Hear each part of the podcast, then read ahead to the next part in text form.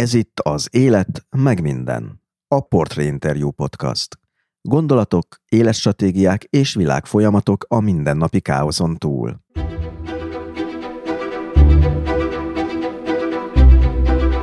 Ez a sikersztori szó szerint garázsvállalkozásként indult, keletkezés történetéből pedig nem hiányoznak az olykor bizarr, kalandos fordulatok. Azonnal ott voltak körülöttem, a zsuk ajtaját letépték, engem egy pillanat alatt kikaptak a kocsiból, és egy farkas kutya ott volt a lábaim között, és szaglászott. Hát senkinek nem kívánom ezt.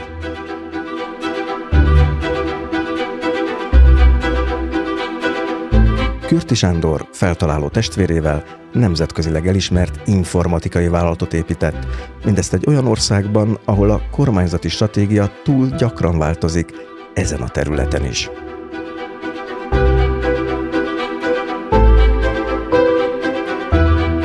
És amikor kérdezem, de hát miért? Hát így, így nem lehet így kapkodni, hát miről tárgyaljunk, ha minden nap, mikor jövök, akkor mindig más már a célpont. Azt mondja, hát az informatikának ilyen a természete. És én meg azt mondtam, hogy ez nem az informatika, hanem a magyar államvezetés természete ilyen.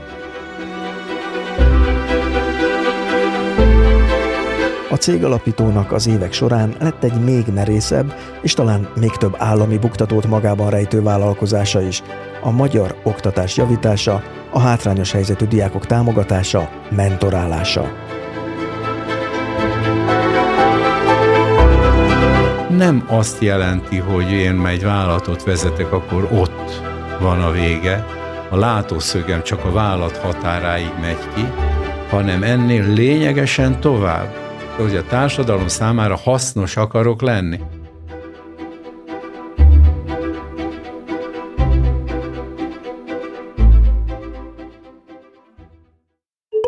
Ezen a helyen több mint egy évig egy olyan szponzorációs üzenet futott, amelyben azt állítottam, azt ígértem, hogy a magyar műsorkészítőket támogató Vodafone Podcast Pioneers segítségével a műsornak saját stúdiót építek. Nos, jó hírem van. Ha azt a szöveget esetleg már untátok, nem kell még egyszer meghallgatnotok, hiszen jelentem, a stúdió elkészült. Mit is mondhatnék? Köszönöm, Vodafone. Kedves hallgatók, ez itt az Élet meg minden podcast 62. adása, én Tóth Szabolcs Töltön vagyok. Ebben az epizódban Kürti Sándorral beszélgetek az életvezetés és a vállalatvezetés alapszabályairól, a japán munkakultúráról és az orosz karbantartó két darabos szerszámkészletéről, valamint egy ellenséges felvásárlási kísérletről, ahol az igen jól értesült ajánlattevő piros tornacipőben érkezett. A műsort egyébként sem minisztérium, sem politikai párt, sem más állami szervezet, állami alapítvány, állami pályázat, de még önkormányzat sem támogatja. Ám az Élet meg minden podcast létezéséhez így a szponzorok mellett rád is szükség van. A műsort tehát támogathatod a Patreonon. A támogatás módját megtudhatod a műsor weboldalán, amelynek címe az életmegminden.hu. Ezen a weboldalon az epizódokhoz bőséges műsorjegyzeteket is találsz, valamint feliratkozhatsz a podcast hírlevelére is, ez pedig a Stósz, ami szintén ingyenes, tehát a műsor weblapjának címe még egyszer az életmegminden.hu.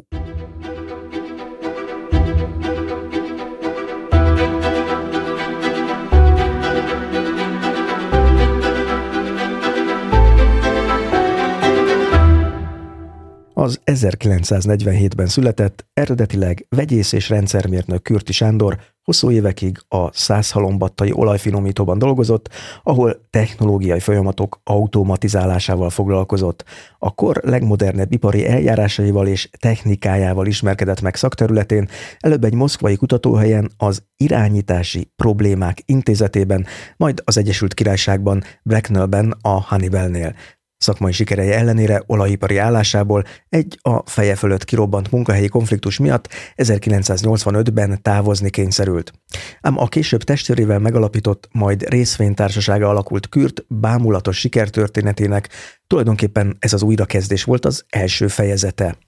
Kürti Sándor 2004-ben rangos állami kitüntetést, Széchenyi díjat kapott, amelyel a tudományos élet kiemelkedő képviselőinek teljesítményét ismerik el, de számos más szakmai díjban is részesült, elnyerte a Kalmár László díjat, a Gábor Dénes díjat, kétszer is volt az év informatikai menedzsere, 2005-ben pedig Magyarországon az év üzletemberének választották, hogy csak párat említsek itt.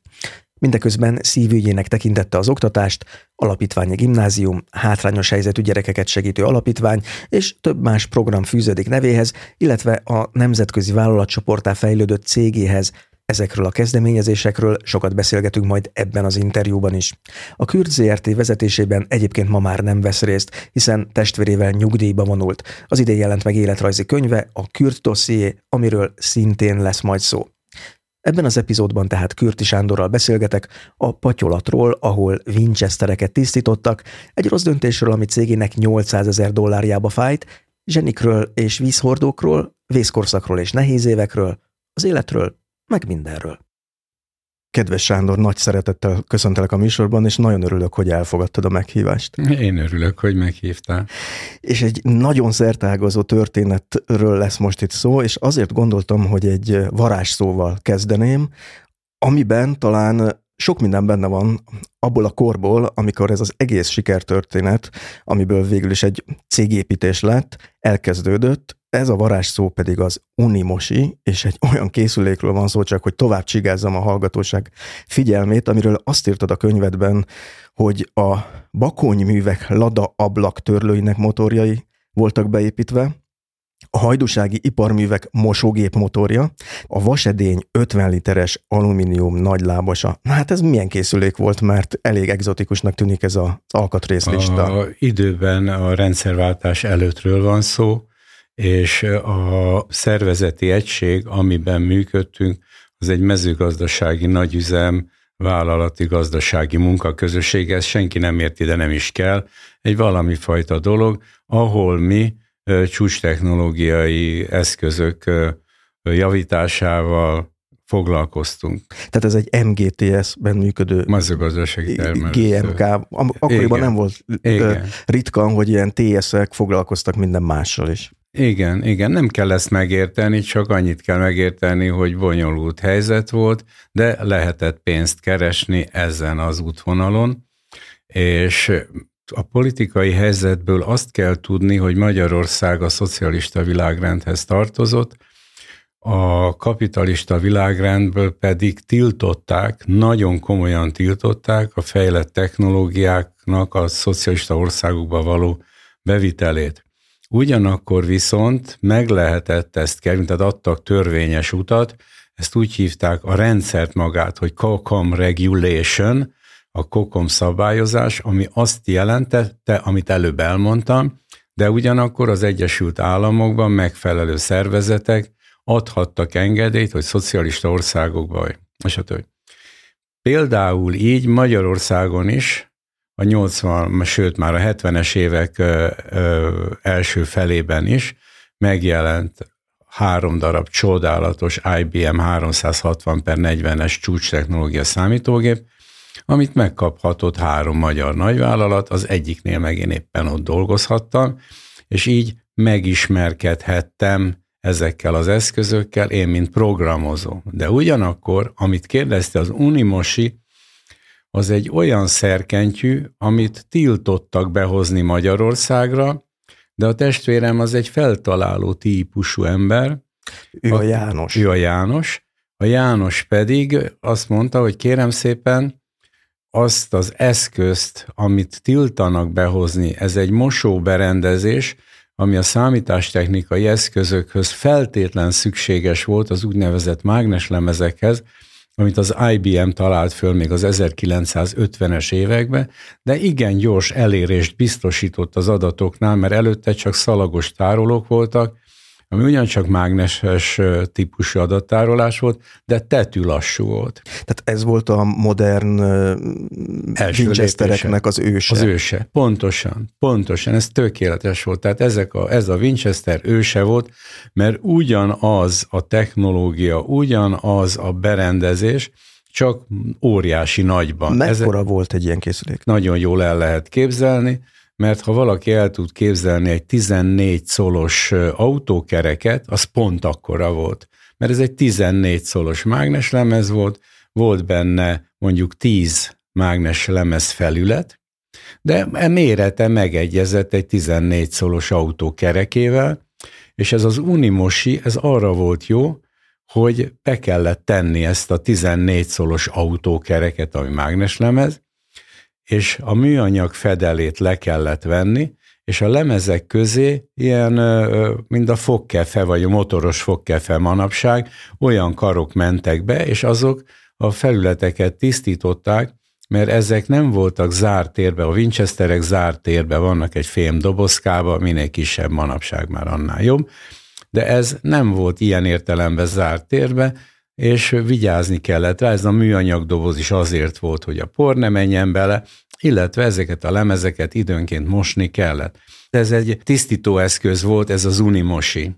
És akkor nem kellett hozzá nekünk semmilyen engedélyt kérni, hanem ezt egyszerűen a testvérem a fejlesztői és agyával ezt lekódolta, lerajzolta, itthon a kollégáinkkal legyártatta, ezekből az alkatrészekből, amit mondtál, tehát semmilyen import dolog nem volt benne, az alumínium lába spáne nem volt importból, és nagyon egyszerű informatikai eszközökkel volt benne, hogy ezek megfelelő ütemben forogjanak, de akkor már a mosógép motorok is azért elég intelligensek voltak. Ebből adódóan ilyet elkezdtünk gyártani, és egyszerűen ránk repült az egész szocialista tábor, hogy ő ilyet akar venni, mert ezt nem kellett engedély hozzá. Mivel a árképzés Magyarországon, meg ebbe az egész katyvaszos rendszerben elég ö, kellemes volt, fele annyi se volt, mint hogyha engedélye be lett volna dollárért behozni.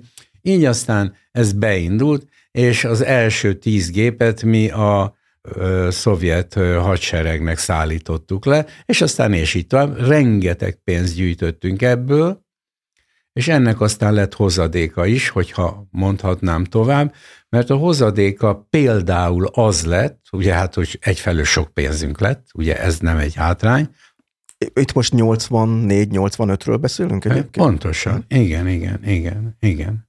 És akkor, amikor a rendszerváltás volt 89-ben, akkor, hogy, hogy nem, egy nagyon szimpatikus iskolaigazgató hölgy, Herceg Évának hívták, elmondta, hogy neki iskolája van, középiskolája, már olyan értem, hogy tanári kar, de hozzá tartozó épülete nincs, mert kirakták innen, onnan, amonnan. És akkor hát így most viccesen mondom, hogy magam mögé mutatom, ez a pénz elég lesz, ami ott mögöttem lát. Azt mondta, hogy nagyon, és ebben megállapodtunk.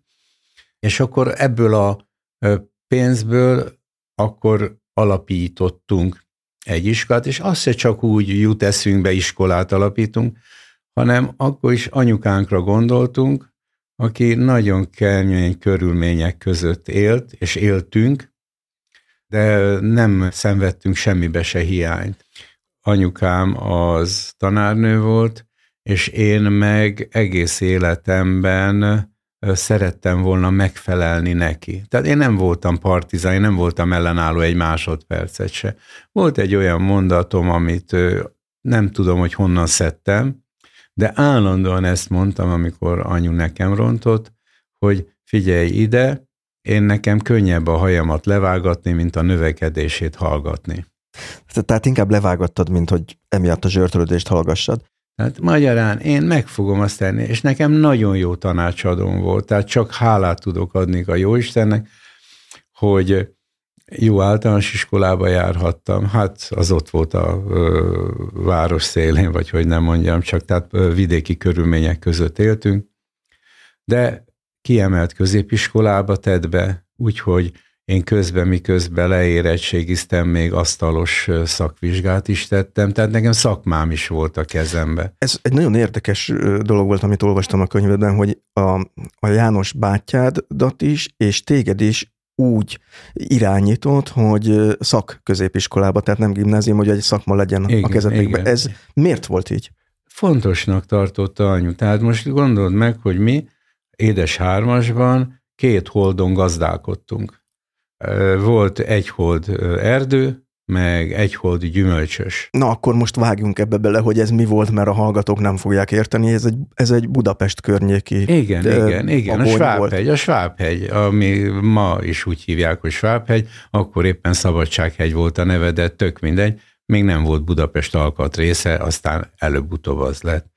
És a... itt egy két holdon éldegélt a ti igen, családotok. Igen, de az is úgy, hogy a anyai nagypapám ezt a, az ő ö, eszességéből lett ez a telek. Nem megyek már bele, mert akkor elmenne nagyon az időnk, de a lényeg az, hogy a szüleim elváltak, apu elhagyott minket, és mi ott maradtunk ebbe az anyai ágú örökségbe, és ö, megtanultunk ezzel együtt élni. Soha nem éheztünk, volt 50 csirkénk, 50 nyulunk, volt erdőnk, amiből a tüzelőnk megvolt, és én meg örömmel vágtam a fát auguszt, júliusba, augusztusba, azt, hogy egész térre elég le, hadd ne soroljam ezt. Ez az 50-es évek volt. Ez az 50-es évek. Ezt azért igen, mondom igen. csak a hallgatóknak, hogy vannak fiatalabbak, akik is nem érték, de én is a nagyszüleim elmondásából tudom, hogy nem volt magától értetődő akkor, hogy volt mit enni az embereknek. Ez Nagyon így, nagy ez így, ez volt. így igaz,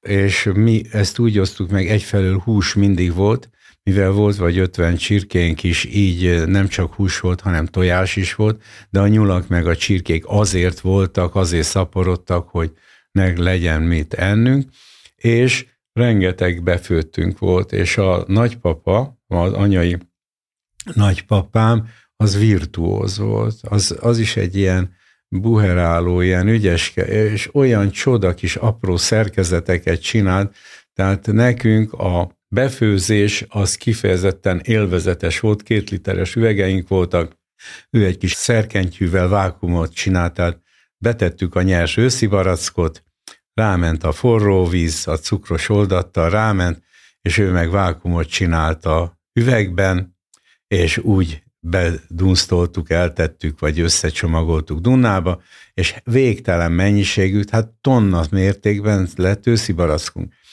Természetesen próbáltuk eladni, de egy közért vállalat vásárolta, vagy nem vásárolta. Amikor meg nem vásárolta, akkor azonnal anyu átcsoportosított, mert ő kémia tanár volt, matematika, fizika, kémia szakos tanár, de tudta pontosan, hogy hogy kell pálinkát főzni, és azonnal a gyümölcsből, ami lerohadt, vagy kukacos lett, vagy akármi, abból pénzértékű pálinka lett. Tehát az igenis nagyon nagy érték volt nálunk, mert a tanári fizetés, ahogy ma is, semmit se változott, tehát ugyanannyira meg volt nyomorítva. És most, hogy ide ezt a szót kimondhattam, ez volt az a kulcs szó, ami miatt mi a herceg Évának odaadtuk ezt a csillagászati pénzt. Tehát ez 89-ben volt. Ez már 89-ben volt. Hogy csináljon egy iskolát. Csináljon egy iskolát, és elneveztük az iskolát Kürtnek, és ez ma is létezik, nagyszerű. Ez egy gimnázium. Ez egy gimnázium, büszkék vagyunk rá, és anyunak a képe kint van a falon. Ennyit kértünk csak. Pontosabban anyu és apunak az esküvői képe. Arra emlékszem, hogy mennyi pénz volt ez egyébként? Persze, hogy emlékszem, ez ma olyan fél milliárd lenne. Uh-huh. A mai árfolyamon. Igen, hát most hasraütve mondom ezt a dolgot, tehát csak azt akartam szemléltetni, hogy ezen mi nem sokat gondolkodtunk, elég képzetlenek voltunk, és úgy gondoltuk, hogy már majd jövőre is megjön ez a hely, rengeteg pénz, tegyük oda. Tehát minket a nevelésünkben óvtak a vallástól, mert a felmenőinknek a vallása az mind hátrányos volt, tehát mi semmilyen vallásos nevelést nem kaptunk. Például volt olyan az általános iskolába, hogy a első osztályos tanítónéni mondott egy csodálatos dolgot, ami az egész életembe végigkísért. Tehát a menedzselésnek, a vezetésnek az alapgondolatát egy vallásos tanítónéni az elsőbe verte be a fejünkbe, és az enyémbe benne is maradt.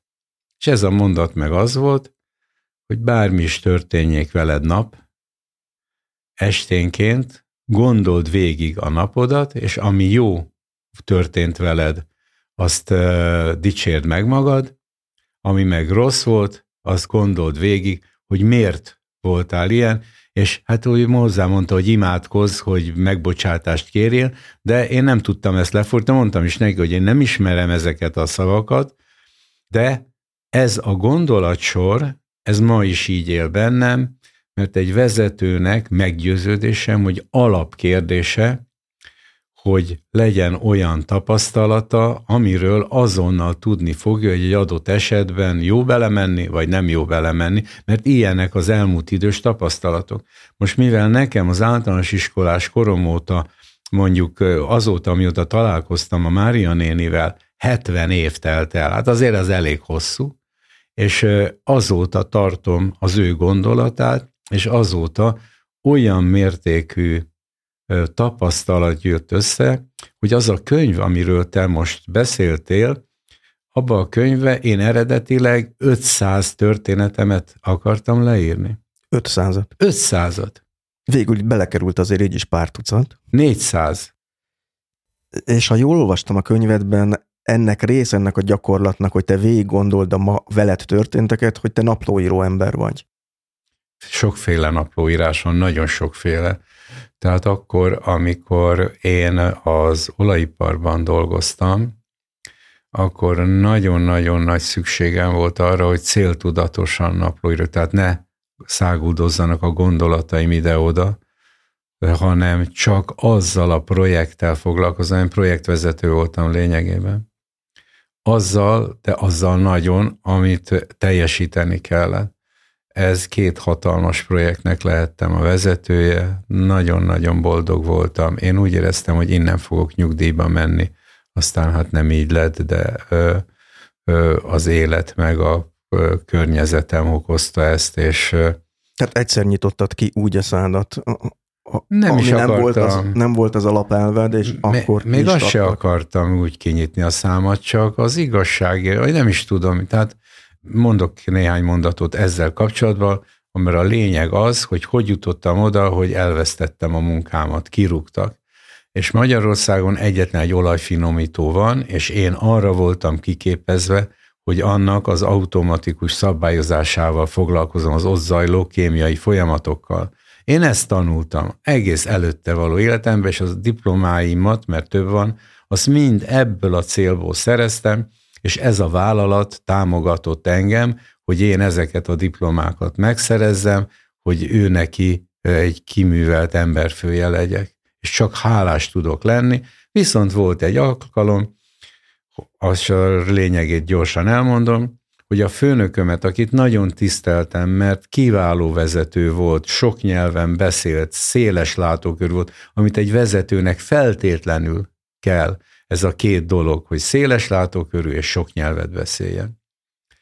És őt megtámadta a párt, vagy a gazdasági igazgató, hogy tök mindegy ugyanaz, aki nem volt ilyen paraméterekkel ellátva.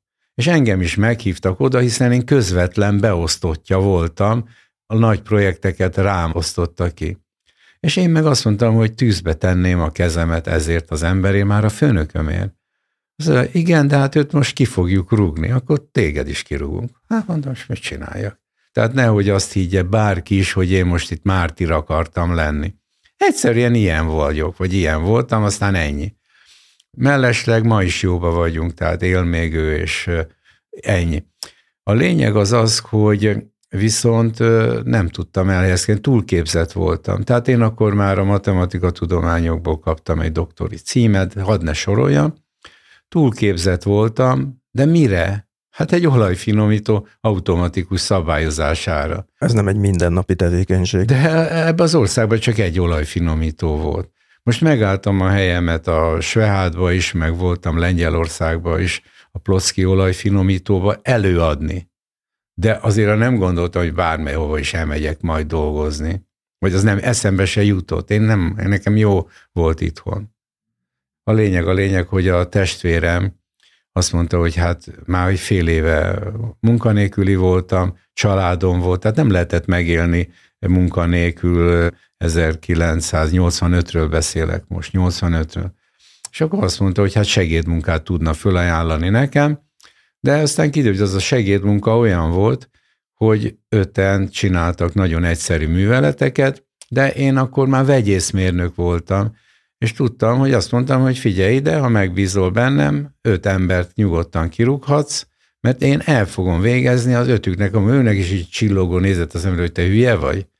Tulajdonképpen csak, hogy visszakössek a beszélgetés elejére, itt ezeket a szerkezeteket kellett mosni, amiről beszéltünk. Ezeket pontosan, a, ezeket pontosan. Az óriási Nagyon jól épített föl a beszélgetésemet, köszönöm szépen, mert ezeket, ugye, tehát ő javította ezeket a, a autókerék méretű számítógép alkatrészeket, vagy memóriá, háttérmemóriákat, és akkor hogy azokat meg tisztítani kellett, volt ez a unimosi, amit nagyon ügyesen kikotortál ebből a hablagyból, és nekem nem a magát az eszközt kellett, a mágneslemezt, hanem annak a dobozát, ami egy olyan volt, mint egy hatalmas sajttál, műanyag volt, hogy ne koszolódjon. De az a műanyag az elviselt mindent, mert mindenki a matricáját azt ráragasztotta, hogy most ebbe a mágneslemezbe ez a téma van, vagy ez a téma, az meg ez a téma. Mivel rengeteg témát elvírt, mert nagy tároló kapacitása volt, tele volt ezekkel a taknyos matricákkal, most a szó szóros értelme, mint ma is tele van.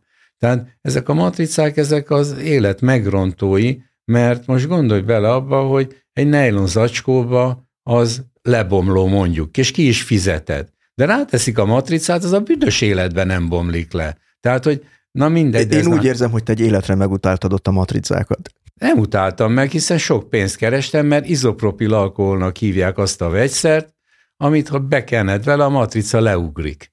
De puf, és akkor ezzel nem nagyon kellett nagyon vacakolni, ecsettel izopropil alkohollal bekenni ezeket. Puty, megtisztultak, és csókolom, mindenki boldog volt, ragyogott. Hogy hívják? Hát azok, akiknek a munkáját átvettem, mert azok vakarták ezzel, azzal, amazzal, benzin nem, én nem tudom, azzal nem jön le. Ez a matrica, ugyanaz a matrica, amit ma a közértekbe ráragnak, az, hogyha egyszer fölrakod, akkor a banánról se jön le, tehát vagy leeszed körülő a banán, és akkor, és a többi. Tehát ez egy, akkor ez egy érdekes és izgalmas időszak, mert azt olvastam egy korábbi interjútban, hogy te akkor depresszióba is estél, hogy elvesztetted egy a fél évig, igen. Egy fél évig. Ugyanakkor ez volt a magja a későbbi kürt A kürtnek ez volt az alapja, igen. Mert ez 85 be voltam, akkor én azért nem elégített ki azért engem ez a munka.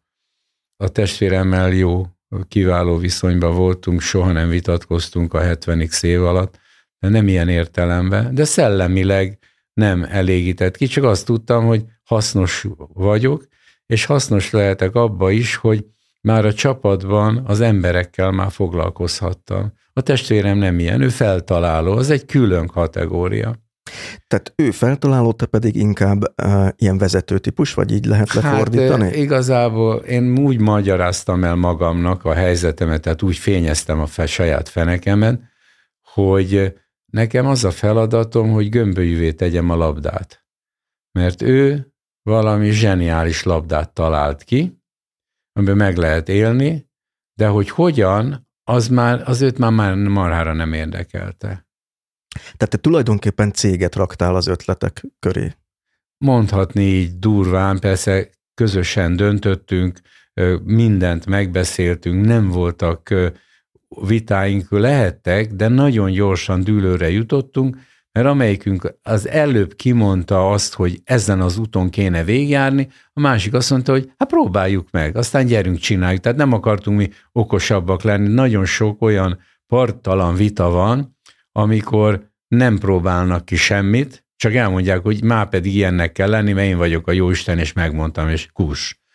Nem igazán jó a vezetési szempontból.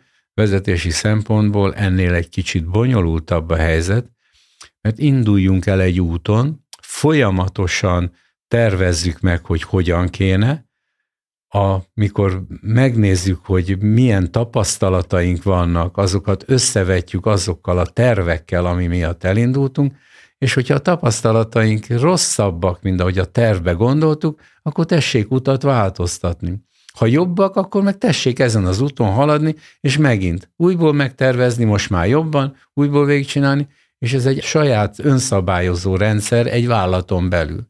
És ha ezt elég jól csináljuk, akkor egy olyan mérnöki fogalomhoz jutunk el, amit úgy neveznek, hogy visszacsatolt szabályozás. Vagy angolul, aki ma találkozik, ez az a feedback control. És ha egy ilyen gondolatsor mellett tudunk mi vállalatot irányítani, vagy eladott folyamatot szabályozni, akkor az a folyamat állandóan javulni fog, mert mindig tervezünk, végrehajtunk, és utána egy intellektuális feladatot kell végrehajtanunk, mert hogy tervezünk, végrehajtunk, ez azért, bocsánat, ez mechanika. De az sem mindenkinek megy. Hát az is igaz, de a harmadik lépés az a igazából a tökös dolog, hogy visszacsatolunk, hogy hogyan kéne akkor, hogyha most már látjuk, hogy ilyet terveztünk, sokkal jobb lett, vagy sokkal rosszabb lett. És ebből adódóan mi leszűrjük a tapasztalatot, hogy mit szúrtunk el a tervezésben, vagy mit szúrtunk a végrehajtásban. Ez intellektus. És akkor, hogyha ezt megy, akkor megint begyalogolunk. Nem szeretnék a szabadba vágni, csak azt szerettem volna itt közbevetni, hogy akkor így értjük azt, hogy naplóíró ember vagy, hogy te fejedéseket a, készítesz igen, folyamatosan, ezt, hogy, hogy, lehez, hogy legyen mihez nyúlni. Mit terveztünk, és mit lett ebből. Ugye azért kell a naplót megírni, nem azért, mert emlékkönyvet akarok készíteni, de akar a fene emlékkönyvet készíteni, hanem azért, hogy abból a terveztem és végrehajtottam kimenetéből, az eredményeiből tudjam a következő lépést, megokosodjak, és nem a hasraütéssel kell megokosodni. Tehát vannak olyan zseniális emberek, ismertek, a menedzser világból ismertek, akik egy dologban egységesek. Abban, hogy visszacsatolt szabályozó rendszerben gondolkodnak. Ez egy mérnöki fogalom, nem tudom elmondani, mert ez a műsor rövid ahhoz, hogy ennek beszéljek a matematikai lényegéről, de talán elég jó az a fogalom, hogy sikerem volt ebben a választott, általam kiválasztott tevékenységben, ha nem, miért nem volt sikerem, hogyan lett volna jobb, és nagyon ritkán jutok el ilyen analitikus helyzetben ahhoz, hogy kidobjam az egészet a francba, mert javítani akarom. Tehát az, aki gyakran, el valamit belekezdő, aztán most egy másikat, most egy amerikat, ez kérem szépen esti mese. Ez esti mese. Te abban hiszel, hogy egy folyamatos fejlesztés van, hogyha valamit jól csinálsz, akkor a hibákat javítva tudod tovább vinni a pontosan, régi dolgokat. Pontosan, és nem csak én, hanem ugye itt bejön egy újabb elem, amiről eddig még egy szót se szóltunk. Mert ez a dolog, ez egy elmélet, gyakorlat, vezetési elmélet. De egész más történettel kell elkezdeni foglalkozni, amikor nem egy magad csinálod, nem egy van van és ma már van mesóval nem lehet hova se eljutni. Tehát már egy, mit tudom, egy táncdalénekes mögött is ott van egy száztagú tánc meg, mit tudom én, milyen... Tehát csapatban kell gondolkodni. Ez az, ez a kulcs szó. Tehát csapatban kell gondolkodni. És az egész más történet, az nem ez a mechanika, ez az egyszerűbb dolog, ez a mechanika. Az, hogy a csapatban hogy kell gondolkodni, és annak mik a lényeges elemei, a könyvem erről is szól, de azt hiszem ez a műsor kevés lenne ahhoz, hogy a, de azért egy gondolatot hadd mondjak el. Hála Istennek, nagyon jó barátságba vagyok a Kemény Dénessel, aki meg tudta mutatni a világnak, hogy az a 13 vízilabdázó, akit ő menedzsel, az egymás után három olimpián olimpiai aranyat tudott szerezni. És mikor megkérdezték tőle, hogy hogyan, akkor ő azt mondta, hogy botorság lenne azt hinni, hogy a 13 legjobb magyar vízilabdázó lesz az olimpiai keret tagja. Az úgy van, mondta ő, és minden szavát tessék megérteni ennek, amit most ő mondott, és próbálom elismételni, hogy van néhány zseni, ezek a zseniket lehet fotózni, filmre venni, akárhogy is, nem tudja senki se elképzelni, lejátszani, hogy a kezéből a labda hogy kerül be a hálóba. Tehát olyan furcsa mozdulatokat, olyan tempóba, olyan gyorsan tesz, mint akár ma mondjuk teniszbe, mondjuk a Djokovic. Tehát hiába ismered, lefotózták 6 milliószor, akkor se jön ki, hogy na, akkor ezt csináld, meg nem tudja. Tehát kellenek a zsenik. És ehhezekhez a zseniket kell körbeépíteni. Most van a magyar válogatott, vagy akkor ő így mondta, hát két, három, négy zseni. És ő hozzájuk kell odailleszteni a vízhordókat, akik kiszolgálják őt, akik a zsenikkel is jól érzik magukat, meg a zsenik is jól érzik magukat a kiszolgálókkal. Mert a legnagyobb erény egy csapatnak az egymásba való bizalom, a hit, hogy egymásba hihetnek. És abban a pillanatban, amikor egy hajszállal is megreped ez a hit, a csapat összeomlik. Nincs tovább, mert már azzal van elfoglalva, hogy a saját fenekét fényezze, de ez a csapat eredményét nem egyértelműen fogja hozni. Tehát, ha jól értem, kellenek a zsenik a csapatba, de önmagában abból nem lesz teljesítmény, mert ezeket a zseniket ja. ki kell szolgálni, oda kell nekik, gondolom, labdát kell juttatni nekik, stb. stb. Tehát rengeteg ilyen feladat De szeretném van. elmondani, idézni egy számomra talán a legjobb menedzser gurut, őt Péter Druckernek hívják, Drucker mondják az angolok. Ő igazából a honfitársunk volt, mert a, az osztrák-magyar monarchia gyereke volt, és aztán menekültként ment el Amerikába, és ott világhírű lett, ma is valószínűleg az egyik legidézettebb, több, mint ha a nevét leírod, legkevesebb másfél millió hivatkozást fogsz találni rá, tehát nagyon-nagyon.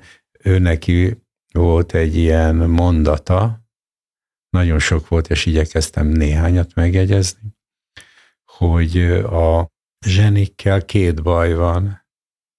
Az egyik, hogy megbízhatatlanok, a másik meg, hogy kevesen vannak.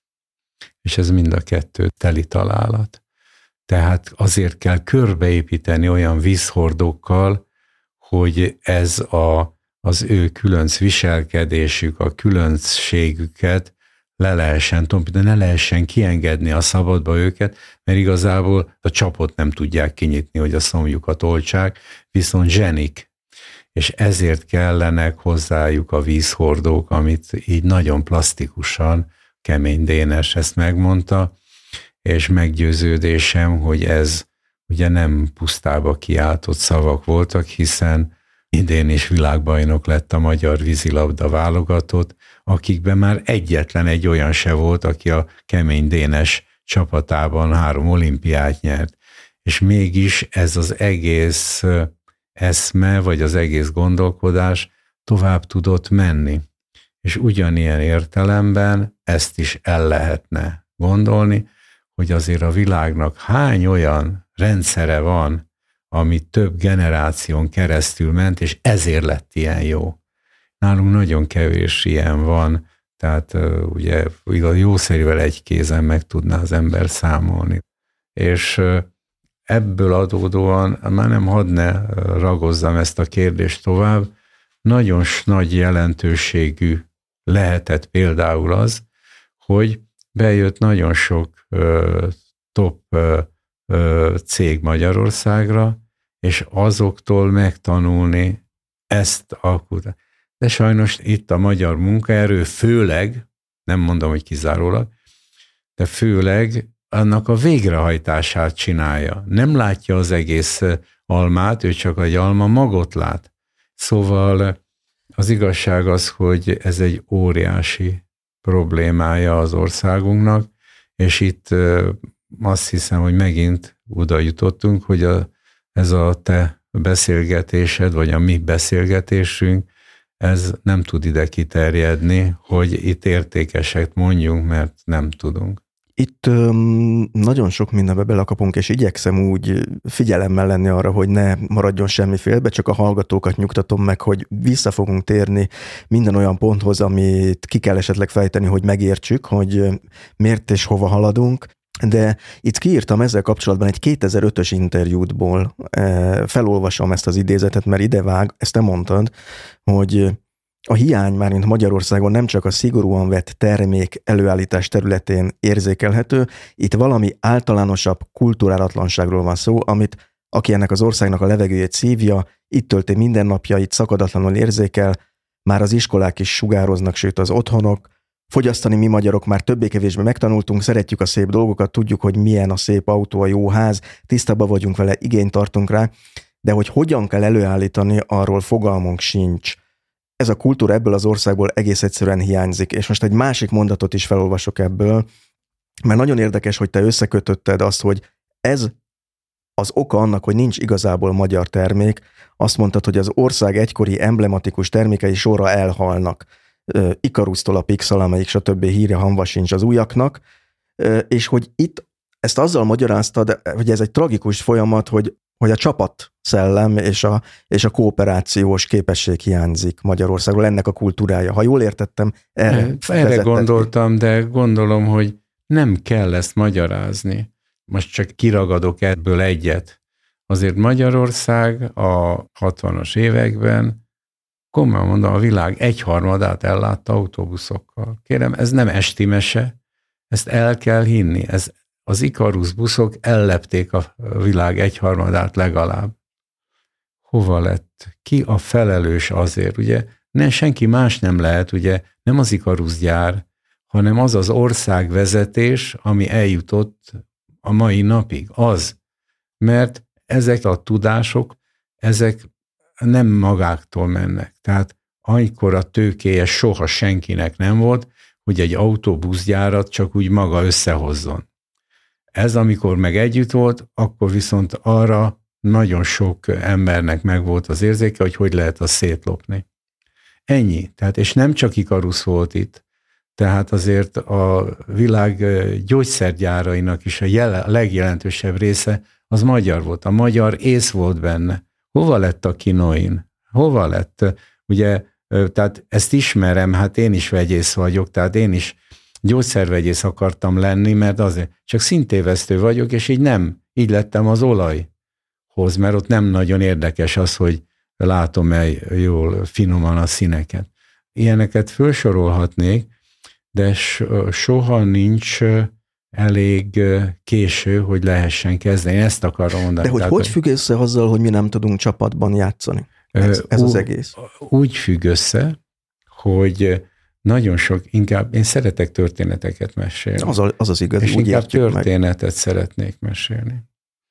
A kisebbik gyerekem olyan ötödikes volt, amikor én vérig sértettem őt. Hogyan? Kaptunk egy banktól megbízást, hogy a számítógépeit roncsolással tegyük tönkre, mert új gépek lesznek, és nem akarja, hogy az adatok hozzáférhetők legyenek. És én elmentem az iga, a vezetőjézenek a banknak, és kérdeztem, hogy megengednie, hogy 30 gépet ne roncsoljunk szét, hanem kiadunk egy igazolást, az ő szakembereinek bemutatjuk, hogy eltüntetjük az adatokat a gépről, de nem fogjuk összeroncsolni, és ennek az iskolának, ahova a kisgyerekem jár, adjuk oda ezt a 30 gépet. Hát nem pozitív ez az egész dolog. És mit mondott a bank? Az, hogy igen, kéri a papírt, a hivatalos igazás, és mehet. És akkor hazajött a gyerekem az iskolából, én örültem neki, leszállítottuk a gépeket, hazajött az iskolából bőgve, hogy apu, ez a sok hülye azt hiszi, hogy amiatt, hogy te itten 30 gépet oda tettél, hogy nálunk itthon az a tégla, amivel az ajtó ki van támasztva, az aranyból van. Így jött haza. Őt gúnyolták emiatt. Azt mondta, ő nem megy többet ebbe a rohadt iskolába. Őt ne gúnyolják azért, mert. Hát mit kéne még mondanom? Szívóágra kerültem ebben a kultúrkörnyezetben, amire vagyunk. És ebbe aztán én nagyon nem akartam lenni, hiszen az alapgondolatom mi volt? Itt van egy iskola, nincsenek számítógépei, nem azért mondtam, hogy nyavajoljunk, hogy akkor kérjen a magyar államtól, tessék, egész jó gépeket oda leteszünk.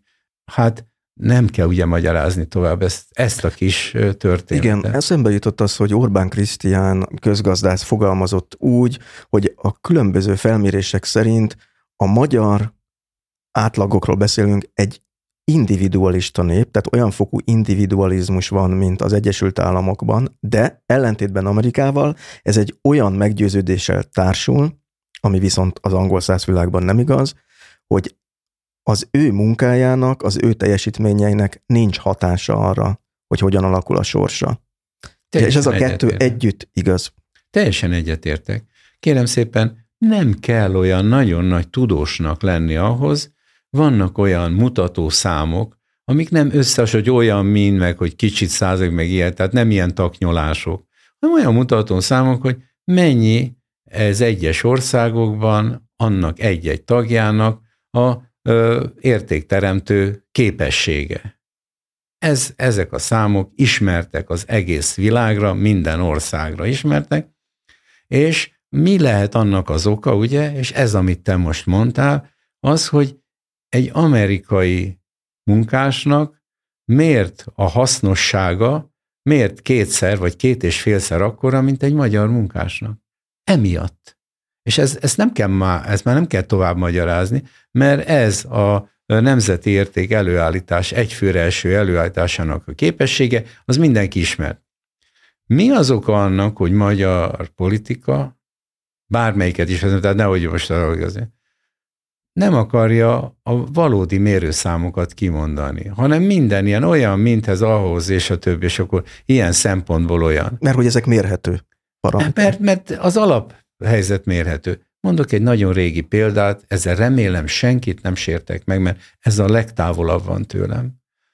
Amikor azt mondták, hogy a Trabant nevű gépjármű, ami ugye a 60-as, 70-es években Magyarországon is azért többé-kevésbé elérhető volt, az azért a világ legjobb autója, mert az ajtók számára eső ütemek számában ez a legjobb.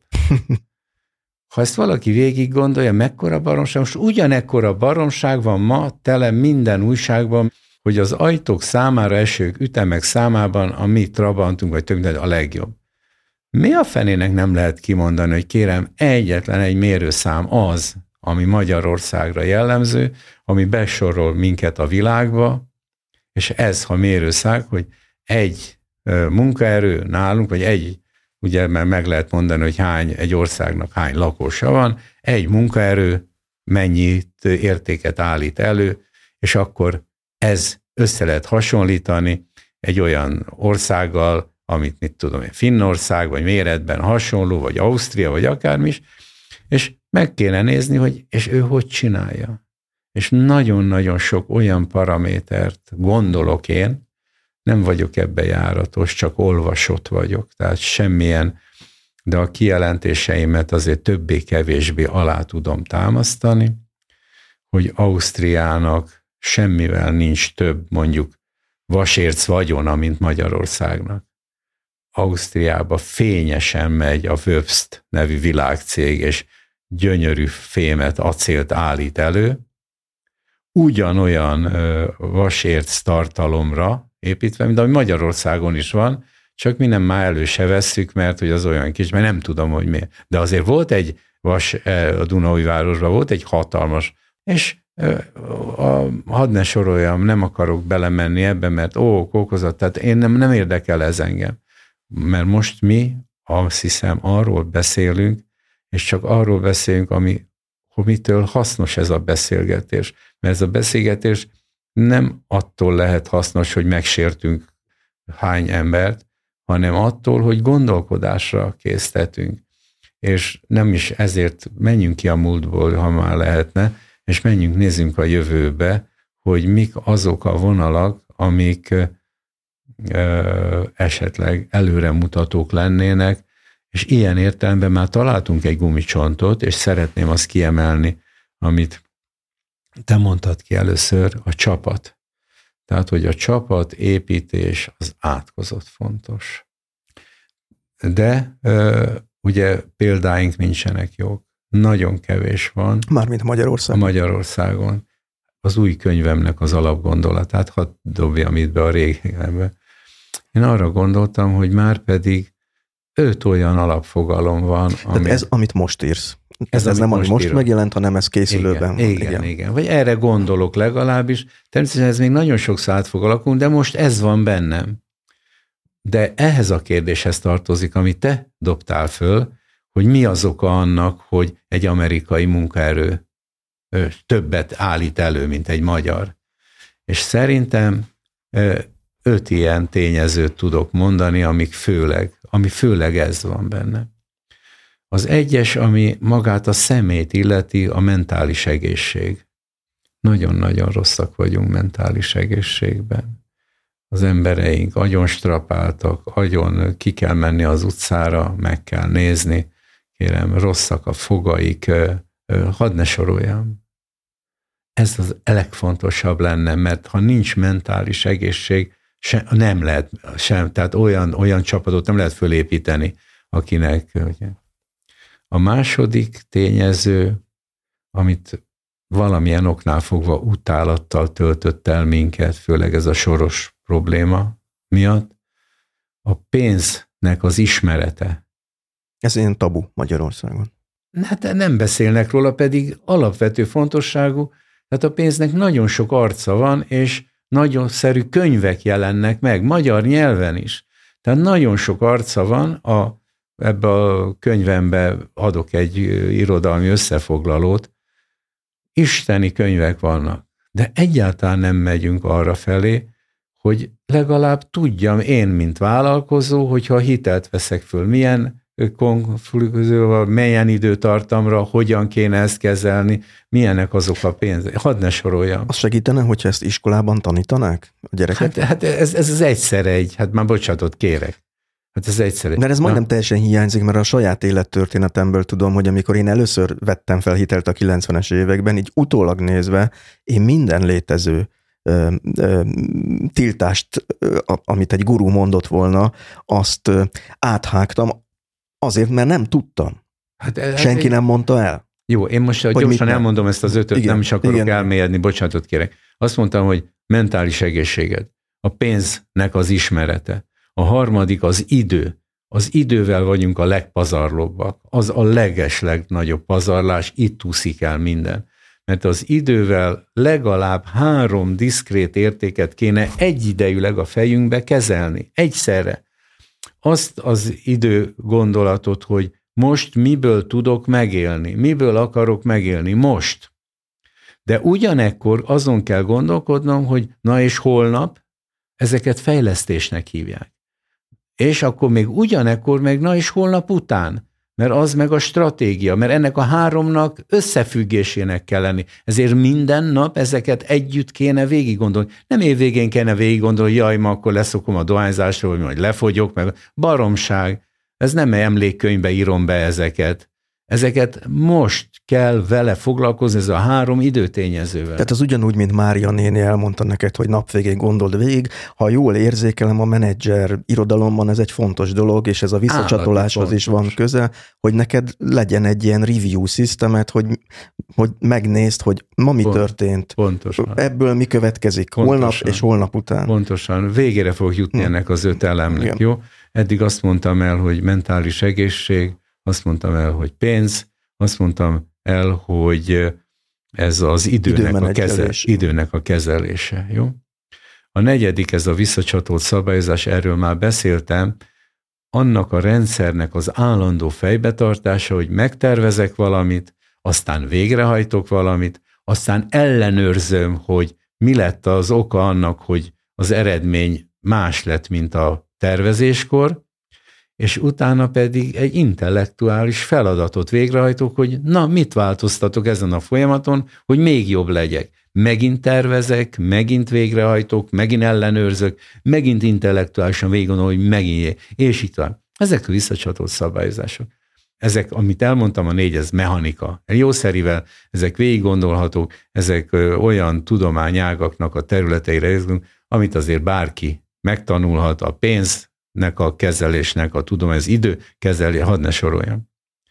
Az ötödik az nem ilyen. Az egy egész más katyvasz, teljesen hiányzik a mi rendszereinkből. Az egy olyan katyvasz, amit úgy hívnak, és te mondtad ki a beszélgetésünk elején ezt a szót, csapatépítés. Ez, az egy egész más dolog. Az emberekkel hogy kell bánni. Tehát például, hadd mondjam el azt, hogy én lényegében a munkával töltött időmet csapatvezetéssel töltöttem. mert a projektvezető az egy olyan érdekes csapat, nem érdekel a projektben dolgozó embereknek a napi gondja, a gyereke, felesége, mi van, egyetlen egy dologra kell nekem koncentrálnom, az a projekt hajtódjon végre az utolsó filérig és az utolsó másodpercig. És nem érdekel. És én megtettem azt, hogy ha valakivel nem voltam elég, senkinek nem kellett magyarázkodnom, szóltam a főnökének, nem kell nekem ez az ember, és hogyha úszik a, ez a vállalat érdeket képviselő projekt, téged fognak kirúgni. Ilyen egyszerű a projektvezetés. Tehát az egy nagyszerű dolog. Írtó. Az is mechanikus jó. igazából. Hát lényegében csak az eszközöket kell tudni és kezelni. Nagyon élveztem ezt, amikor már a kürdbe lettem vezető, mert a testvérem ötlete alapján épült föl a kürt, de ő egy másfajta gondolkodás, és elmondtam, az én feladatom az lett a kürbe, hogy gömbölyű legyen a labda. Hát ez a vezető feladata. Na, e- ehhez már nem volt elég a projektvezetés. Ehhez már nem volt, mert a lelkekkel foglalkozni kell. És sok hülye azt gondolja vezetőként, hogy majd megfizetem, vagy nem fizetem meg. Hát nagy baromság ez. Tehát egész más. Odafigyeltem-e a születésnapodra? Tudom-e a gyerekeidnek a nevét? Figyelek-e arra, hogy mikor jöttél a céghez, és megemlékezzünk róla, hogy héte már tíz éve itt vagy. De jó nekünk. Tehát ezek a emberi tevékenységek, és ekkor is még fölmerülhetnek problémák. Olvastam, és ezért mondom, hogy ez tanult a tudásom, mert olvastam, hogy például a vezetőnek, el is tudom mondani, hogy hol, nem szabad valamelyik végletbe esni. Tehát nem lehet, hogy egy vezető utál egy beosztottját. Az se lehet, hogy imád egy beosztottot. Tehát nem lehet ott csajozni, meg ilyen. Ez, ez, ez teljesen ki van zárva. Tehát teljesen egységesen kell kezelni a csapatát, mindenkit egyforma szinten jól. Nem lehet, hogy ezekkel elmegyek inni. Tehát Japánba tanultam meg, nagyon sok időt töltöttem Japánba egy szabadalmunk eladásával kapcsolatban. Ott a munkaidő alatt a főnök szava a szent. Tehát mint egy hadseregbe. A munkaidő után minden alkalommal elmennek szakézni, tehát beülnek egy, és iszogatnak valami gyenge alkoholszerűséget. És akkor teljes a demokrácia. Akkor elmondhatja egy portás, hogy láttam főnök, hogy egy csikket ott ráléptél, elnyomta, aztán berúgtad a szemét láda alá. Ő akkor azt fölszette. Ez konkrét, tehát ez nem, hogy azt így, hogy ez esti mese. A főnök ezt meghalva, ennyit értettem Japán, hogy úgy csinált, hogy de szégyellem magam. És nem lett másnap kirúgva. Ugyanúgy mosolygott, és ugyanúgy a főnök mosolygott rá. Ugye, mert nálunk is szokásos, hogy munka után elmegyünk néhányan, és a sörözni.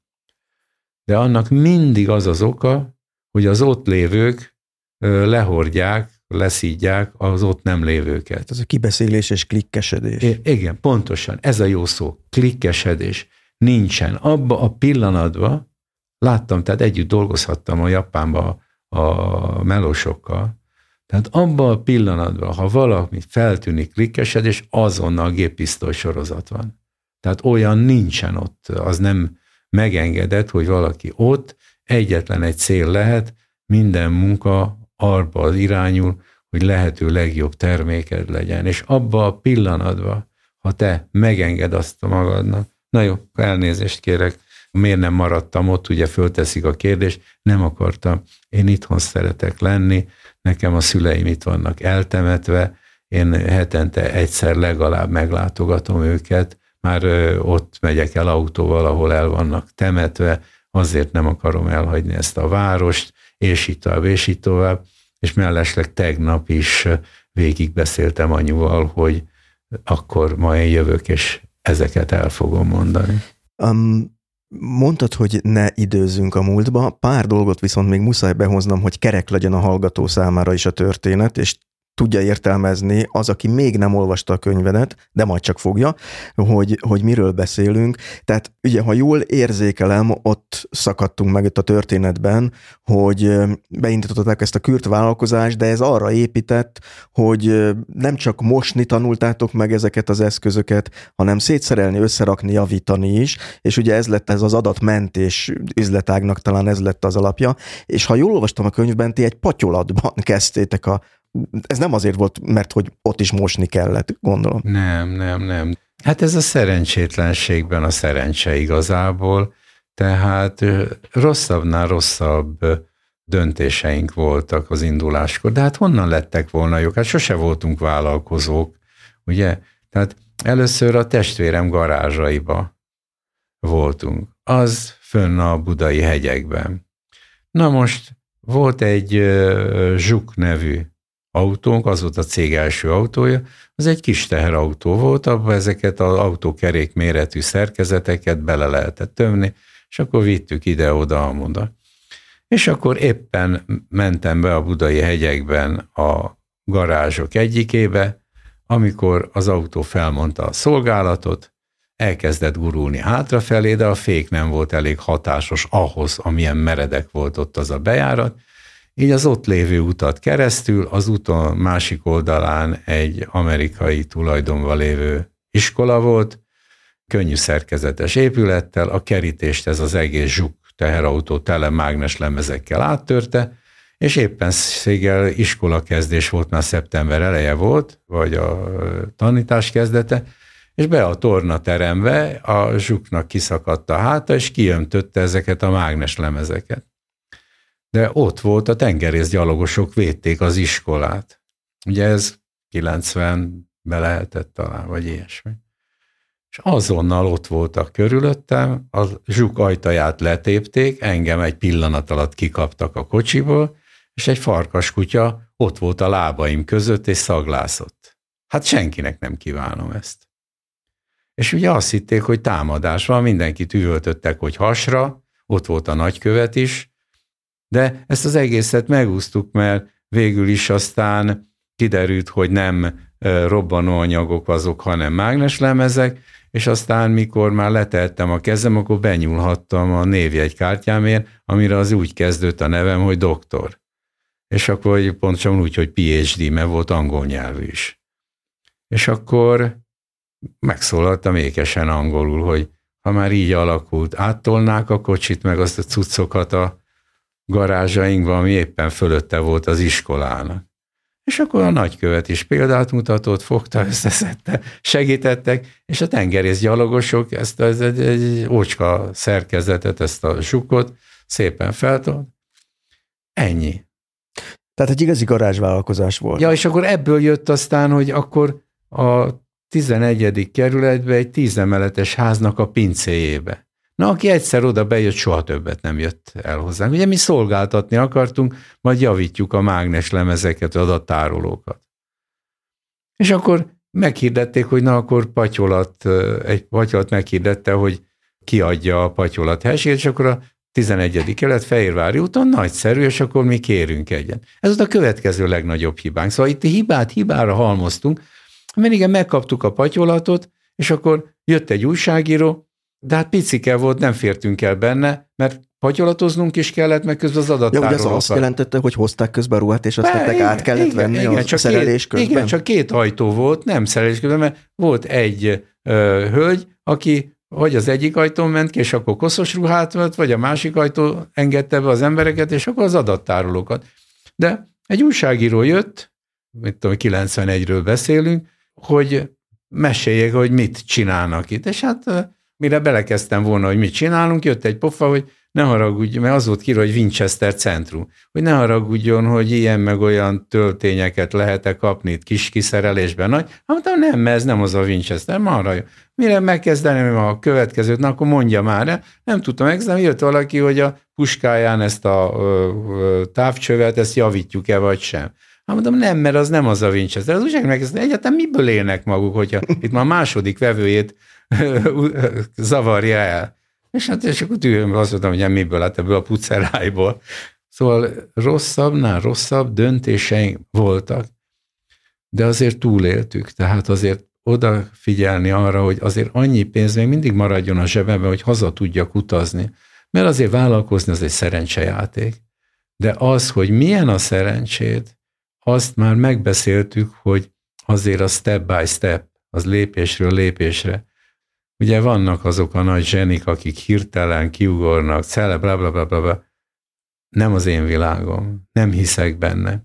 Azokba hiszek, rengeteg könyv van arról, hogy egy Jack Welsh, a GE-nek a sztár vezetője, hogyan tudott egy szétrohadó, hatalmas vállalatból csodálatot művelni, és nagyon sokan nem értették, és könyvek szólnak arról, hogy hogy csinálta a Welch. Hát én ezt szeretném követni.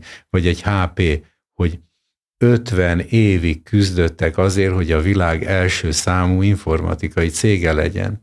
Kicsoda egy Hewlett, meg egy Packard nevű pofa. Ezek kicsodák ezek. A fene tudja, de testvérek nem voltak, az biztos. Csak tudtak együtt gondolkodni. Volt egy feltalálójuk, meg volt egy, aki menedzselni tudott. És szépen 50 év alatt, és tudod, mi az érdekes? Olvastam róluk, hogy ők nem hagyták el a lakhelyüket. Ők ugyanabban körülmények között, ugyanabban az objektumban laktak az életük vége felé, mint a kezdet-kezdetén. A kocsijukat nem cserélték le napot, rögtön akkor nem, nem. Tehát, hogy ők nem ebben élték ki magukat. Ez nekem nagyon példamutató ez az egész így is el lehet jutni a világ vezető informatikai cégének, hogy lépésről lépésre építkezni. Tehát ez nem valami újszerű gondolat, amit én mondok, csak a mi kultúrkörnyezetünkben ez még nem terjedt el. Itt a még az nagyon fontos, hogy remélem, hogy azért előbb-utóbb el fog terjedni. Egy kicsit kérdeznélek még a te cégedről, hogy, hogy a hallgatóknak azért nyilvánvalóvá váljon, hogy, hogy hát azért ez egy nem egy piskóta cégtörténet, és arra gondoltam, hogy van egy sztori, amiből talán kibontható egy kicsit, hogy mivel is foglalkozott ez a cég, és hogyan kezdtétek el felépíteni, ez pedig az, hogy a valamikor a rendszerváltás után ti kaptatok Kanadából egy mentort, és ez nekem egy nagyon izgalmas sztori volt, hogy ezt fel tudnád eleveníteni? Hogyne, hogyne, tehát ez egy számomra is nagyon szerethető története. A rendszerváltással alakult meg a kürt. Tehát 1989. januárjában lehetett hétköznapi emberek számára vállalkozást indítani, ami olyan volt, hogy már tényleg csak olyan annyira új volt, hogy csak a legöregebb emberek emlékeztek rá, hogy mi ez a KFT, de akkor ezt meg lehetett nyitni, ezt, és mi is nyitottunk egy ilyet. Nem ekkomáztunk le az uborkafáról, de a régi ilyen-olyan-amolyan gittegyletekből átsuhantunk ebben már ismert vállalkozási formába. Nagyon gyorsan világhírűvé lettünk. Ez a nagyon gyors, ez azt jelentette, hogy az alapítás 89-ben volt, 94-ben megkaptuk a Magyar Innovációs Nagydíjat. Ez nem akármi, ez az, hogy Magyarországon ki volt az elmúlt évben a leginnovatívabb. És ez azért óriási jelentőségi volt nálunk. És lényegében az alapítás után a 12. évben, 2001-ben mi ajánlatot tettünk az Egyesült Államoknak, hogy az a katasztrófa, ami az ikertornyokban volt, abban a romok között föl lehet számítógép maradékokból mi tudunk adatot menteni. És ez nem szóbeszéd, ez nem estimese, hanem igenis megtörtént. Tehát megbíztak bennünk. Megbíztak azzal, bennünk nagyon bonyolult rendszerben, nem kívánom ezt a rendszert ismertetni, de ennek következményeképpen már olyan, mert egy csomó titoktartás kötelez, de ennek következménye volt, hogy hogy a ajánlatunk után két-három nappal a CNN TV már itt volt Magyarországon, és riportot készített velünk, ami le is ment. A New York állam kormányzója és a New York város vezetője is külön-külön levélben köszönte meg a mi tevékenységünket. És az egésznek a megkoronázásaképp az Egyesült Államok elnöke látni akart engem, és készfogásával erősítette meg, hogy köszöni azt, hogy. De ez 2001, tehát 12 éven belül mi berohantunk. De úgy, hogy menet közben is már 95-ben mi már a ö, Business Week nevű újságnak adatot mentettünk úgy, hogy nem tudott volna megjelenni. Tehát olyan szűk határidők voltak, és a világon volt három olyan csapat, aki hajlandó volt, vagy tudott ilyen nagy tömegeket menteni, de ilyen rövid határidővel nem. Az igazság az, hogy mi sem gondoltuk, hogy tudunk, de kockáztattunk, és bejött magyarán. Tehát azt mondta a szerkesztőség, hogy úristen, eltűntek az adataink, tönkre mentek a háttértárolók, és pár napon belül meg kell jelennünk, igen, és igen, csináljatok pontosan, valamit. Pontosan, és mi tudtunk erre válaszolni, azt mondtuk, hogy jöjjenek ide, és míg ön, ők írnak rólunk egy cikket, addig mi megmentjük az adataikat. És így is történt. Ők is kockáztattak, mi is kockáztattunk, de az jelent meg a Business Week 95-ös szeptemberi számában, hogy akik Magyarországot felrajzolták a csúcs technológia térképére. És ez már azért jelentett valamit, és sorolhatnám unalomig a amerikai űrhajózási hivatalból kapott adatmentésünkről beszélhetnék. Hadd ne soroljam, milyen különleges helyekről érkeztek hozzánk, hogyan érkeztek hozzánk. Nagyon komoly cikket közölt rólunk a The Guardian. A The Guardian az utálta a posztkommunistákat a maga beállítottságától fogva, erre nem kellett ráharagodni, és mégis azt írta, úgy indult a cikk, hogy a Dávid pofán vágta a góliátot, és itt a góliátot éppen az amerikai versenytársunk. versenytársunk volt, akivel mi nem is versenyeztünk, egy, ang- egy angol 400 millió font sterlinges csalási ügyet derítettünk föl, hogy úgyhogy összetörték az adattárolót. Mármint a bűnözők. A bűnözők összetörték, és az Interpol úgy küldte végig a világban ezt.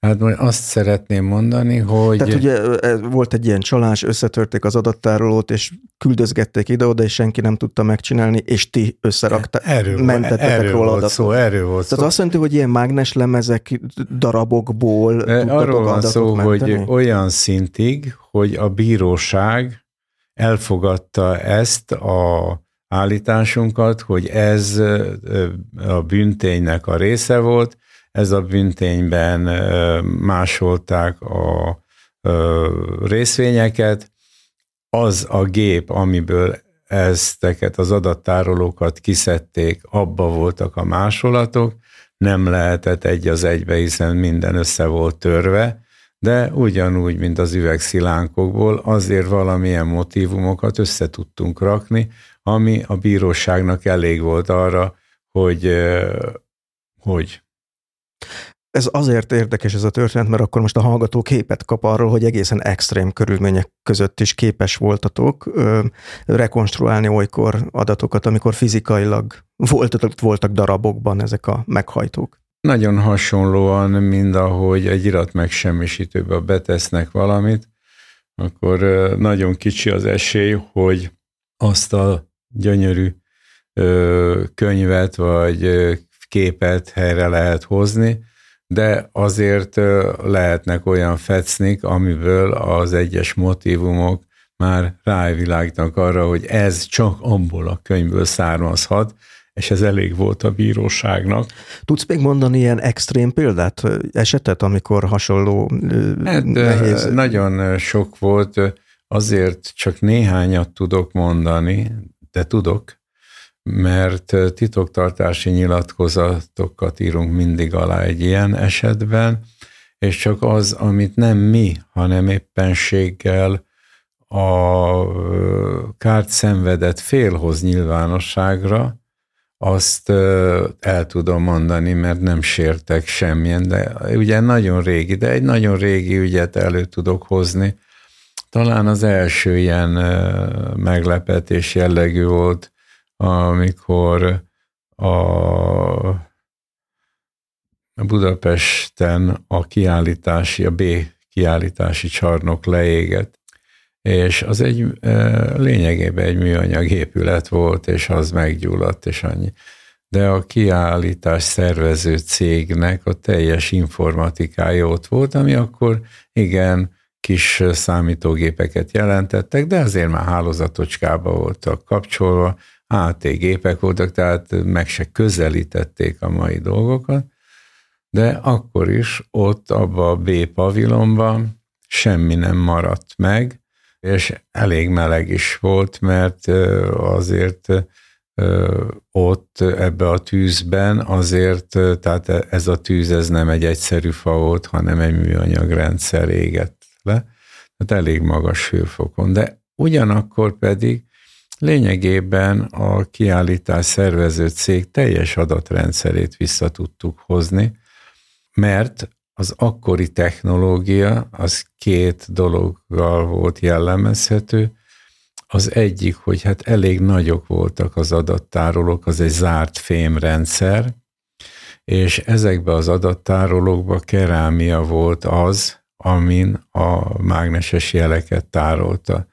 A kerámiának 3000 fok kéne, hogy egy kicsit megolvadjon, vagy ennél magasabb.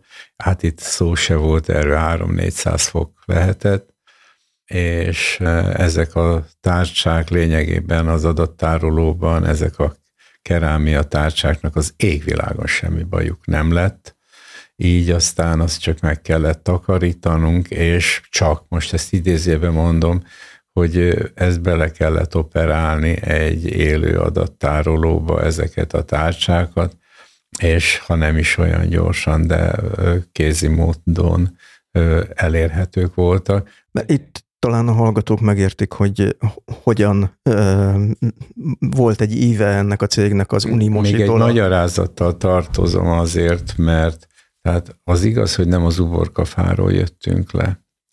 Az is igaz, hogy a testvérem ezt a technológiát, ez az ő nevéhez fűződik, ez a javítás, ezt szabadalmaztatta. De ugyanakkor meg azért tudnunk kell, hogy a világnak a jobbik felén nem érdekelt senkit az ilyen javítási technológia, mert kidobta a régit, azt vette egy újat. Igen ám, de ha megsérül, hogyha megégett, akkor már kezdte volna érdekelni, de azt nem tanulták meg. És van talán még egy igen ám, az pedig az, hogy a rendszerváltással egy időben a egyik legcsodálatosabb termelő üzem Magyarországon, a magyar optikai művek, az lebontásra került. Tehát talán ismerős, hogy abból már csak egy bevásárlóközpont maradt. Ez a MOM. Az a MOM, igen. És de ott a hát természetesen szétszélettek a szakemberek, és olyan nagy szerencsénk volt, hogy ott is volt mágneses adattárolással foglalkozó fejlesztő csapat, hiszen gyártottak is mágneses adattárolókat, és ez a csapat lényegében teljes létszámban bejött a kürdbe, és ez egy óriási minőségi ugrás volt a kürtön belül, hogy mi hirtelen vagy 30 ipari szabadalommal rendelkeztünk, így ajándékba megkaptuk, hiszen az emberek fejében ez benne volt, és mi meg örömmel fölvettük őket. Tehát ami a magyar államnak a kudarca volt és csődje, az nektek nyereség lett. Így igen, kicsibe. Hát mind gyártani nem tudtunk, és ezért találtuk ki ezt a fából vaskarikát, hogy na akkor valamit tudjunk, tehát szolgáltatni tudjunk, ne eladni. Akkor itt térek vissza a kanadai mentor történethez, mert azt hiszem ezzel kapcsolatban van. Nagyon is, mert az első évünkben volt, amikor nem nekünk, hát a magyar államnak volt ez az első éve, amikor a kanadai állam úgy gondolta, hogy megsegíti a magyarországi fejlődést, hiszen nem volt, vagy nagyon kevés tapasztalatunk volt a vállalkozási létről, és ilyen tanácsadókat, mint most én, ilyen korú, mint most én vagyok, tehát ilyen 70 pluszosokat, megkért, hogy ha akarnak, akkor jöjjenek Magyarországra, és nekünk is jött egy Májki nevű tanácsadónk, és alapinformációkat mondott, de hát én olyan hülye voltam, hogy én ezt az alapinformációt se tudtam nagyon megérteni. Elmondok egy, de nagyon sok történetem van vele, és hálás vagyok neki nagyon. Hogy hányan vagytok? kérdezte. Hát mondom, tizenketten. Hát hazudtam, mert tizen voltunk, de mondtam, hadd lássam, milyen nagy vállalat vagyok. Szóval nagyon jó. És hány kompetenciátok? Hát mondom, hát ki van írva, már volt internetünk, volt honlapunk, és mondom, hát olvashatod, azt mondja, de hát 15 kompetenciátok van fölírva, és most mondtad, hogy 12 embered van. Hát te hazudsz. Így. Nekem. És hát én úgy meg voltam sértve, mondom, menjél már haza, mert nekem az lenne a legjobb, hogyha már lát, bánt, szántam, bántam, hogy én kértem egy kanadait. És egy év múlva uh, visszajött, és azt mondta, hogy na, mi van, mesélj, mi van veletek. De hát mikor azt mondta, hogy mondjuk csak egyet kompetenciát, mondjuk mondtam az adatmentés, de mondom, azon elment, mi rögtön visszaírtuk, hogy jó, hát mi tudunk hálózatot építeni, számítógépet javítani, és még mindent, ami számítástechnika, az mert valaki. Tehát mondta neki egyet, hogy békén hagyjon. Igen, igen. És akkor, mikor visszajött, azt mondta, hogy nem hiszi, hogy a kanadai állam ilyen hülyéknek ad segítséget, kidobja a pénzt az ablakon. Azért ez már kemény volt. Ez már kemény volt.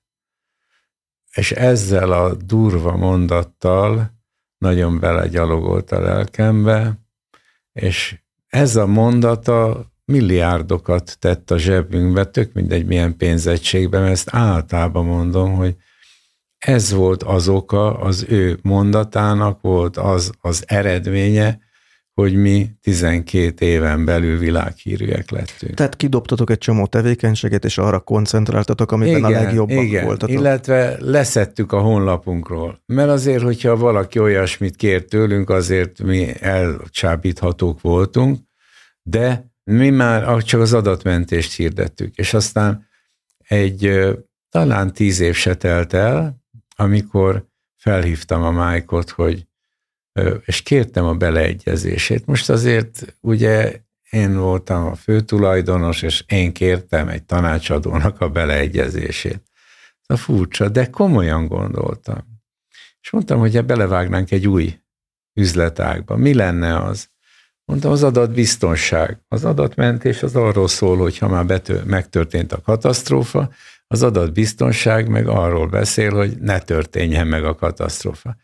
És nagyon gyors eldaráltam ezt a dolgot, mert féltem, hogy megint kirúg, megint elzavar engem, hogy mekkora hülye vagyok, hiszen a saját üzletemet csökkentem, akkor, hogyha a biztonsággal is elkezdek foglalkozni. És nem ezt mondta, hanem azt mondta, hogy ez csodálatos. Ez csodálatos a angol nyelv, ez a tie in business, ez a ö, olyan vállalkozás, ami egyik hozza a másikat, ölelkező vállalkozás. Tehát akinek egyszer már tönkrement az adata, és megkért benneteket, hogy állítsatok helyre, akkor tudtad mondani, hogy de legközelebb, hogyha ezt Igen. csinálod, akkor nem fog ez előfordulni. Pontosan. Tehát, hogyha a mi technológiánkkal védi a saját rendszerét, akár attól is egy idegen beatolástól, de akár attól is a saját magától is, és a rendszer elég gyakran öngyilkos szokott lenni. És a lényeg az, hogy ma is így van a kürdben, ma is ez a két üzletágunk van, ami hozza a bevételeket, és még azt is el kell mondanom, hogy a hál' Istennek, most ezt nem a üzletmenet szempontjából mondom, hanem ahogy a tudás, az emberiség tudása növekszik, hál' Isten, ebből a szempontból mondom, hogy az adatvédelemmel már nagyobb összegekkel vagyunk, többen foglalkoznak és komolyabban, és sokkal ritkábban az adatmentéssel, vagy hát a százalékat mondhatom, akkor 80-20 százalék a kürtnek a vetülete. Tehát a kürt tevékenysége már jelentősebb mértékben a megelőzésről szól, és kisebb mértékben, azért az is nagy, csak kisebb mértékben a adatmentésről. Amikor adatmentésről beszélünk, akkor itt nem arról van szó, hogy egy fájlt kimentek valahová, hanem hogy megmentem az eszközt, vagy, vagy rekonstruálom, Által, ami, ami kárt szenved. Általában igen, tehát sokkal nagyobb adattárolók vannak ma már, tehát hatalmas a méretváltozás, növekedés, és nagyon felkészültnek kell lenni eszközben, emberfejben és innovációban ahhoz, hogy ez belátható időn belül menthető legyen. Tehát manapság az senkinek nem jelent semmit, ha azt mondod, hogy három hét múlva majd megoldjuk a problémát, mert három hét alatt tönkre megy a cég, és nem fog senki se várakozni egy banknál három hetet, hogy majd megmondják neki, hogy debit vagy kredit. Korábban már említetted azt, hogy te mennyire szerettél Japánba lenni, és ott megfigyelni az ottani cégkultúrát. Arról egy kicsit tudnál beszélni, hogy egyáltalán te hogy kerültél oda? Mert hát azt még nem hangzott el a műsorban. Lépésről lépésre. Hát úgy volt, hogy nekünk volt egy problémánk, hogy nagyon lassú volt az adattárolók küldése ide-oda. És hát idefelé biztos, hogy küldeni kellett, mert volt egy megromlott adattároló, ami adattárolóként nem működött már. Ezt meg tudtuk oldani azzal, hogy a vámszabad területet nyitottunk. Ez óriási jelentőségű volt, mert egyszerűen tudtunk külföldre dolgozni, mert hogyha egy hétig ott a ilyen-olyan vámraktárba rohadnak a adattárok, meghalunk. De már arra is gondoltuk, hogy hogy menne vissza az adat, hogy már ne kéne, nem szállítani kéne, hanem már interneten. És egy feltaláló, talán el is mondhatom a nevét, mert könyvekbe is leírtam, Borján Gábor. Nem a híres Bolyár Gáborról van szó, Borján Gábor feltaláló, azt mondta, hogy ő tudja a megoldást. És tényleg tudta. Hogy hogy lehet az interneten ilyen bődületes adatokat küldözgetni, úgyhogy az akkori eszközállományon végigmenjen. Tehát ez akkor nem volt magától értetődő? Nem, nem, most. nem, nem, nem, nem. Az első dolgom volt, hogy szabadalmaztattam. És utána vettem a sátorfámat, és elmentem Japánba. Miért? Hát azért, mert az volt a világ csúcs, csúcs, csúcs technológiánk a központja.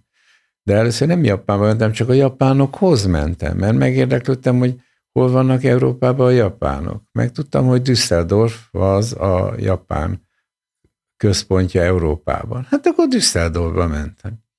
Ott megtaláltam a Motoki urat, aki éppenséggel azzal foglalkozott, mert a japánok nem véletlenül vannak ezek a dolgok, szóval a japánok rettentő fölkészültek és rettentő struktúráltak. Ők azért jöttek Európába, és ilyen motokik azért voltak nekik ott nagy tömegben, mert azok azzal foglalkoztak, hogy hogy lehetne a japán kultúrát Európában eladni, vagy az európai kultúrát, hogy lehetne Japánban. Na, a motoki az az európai kultúrát Japánban.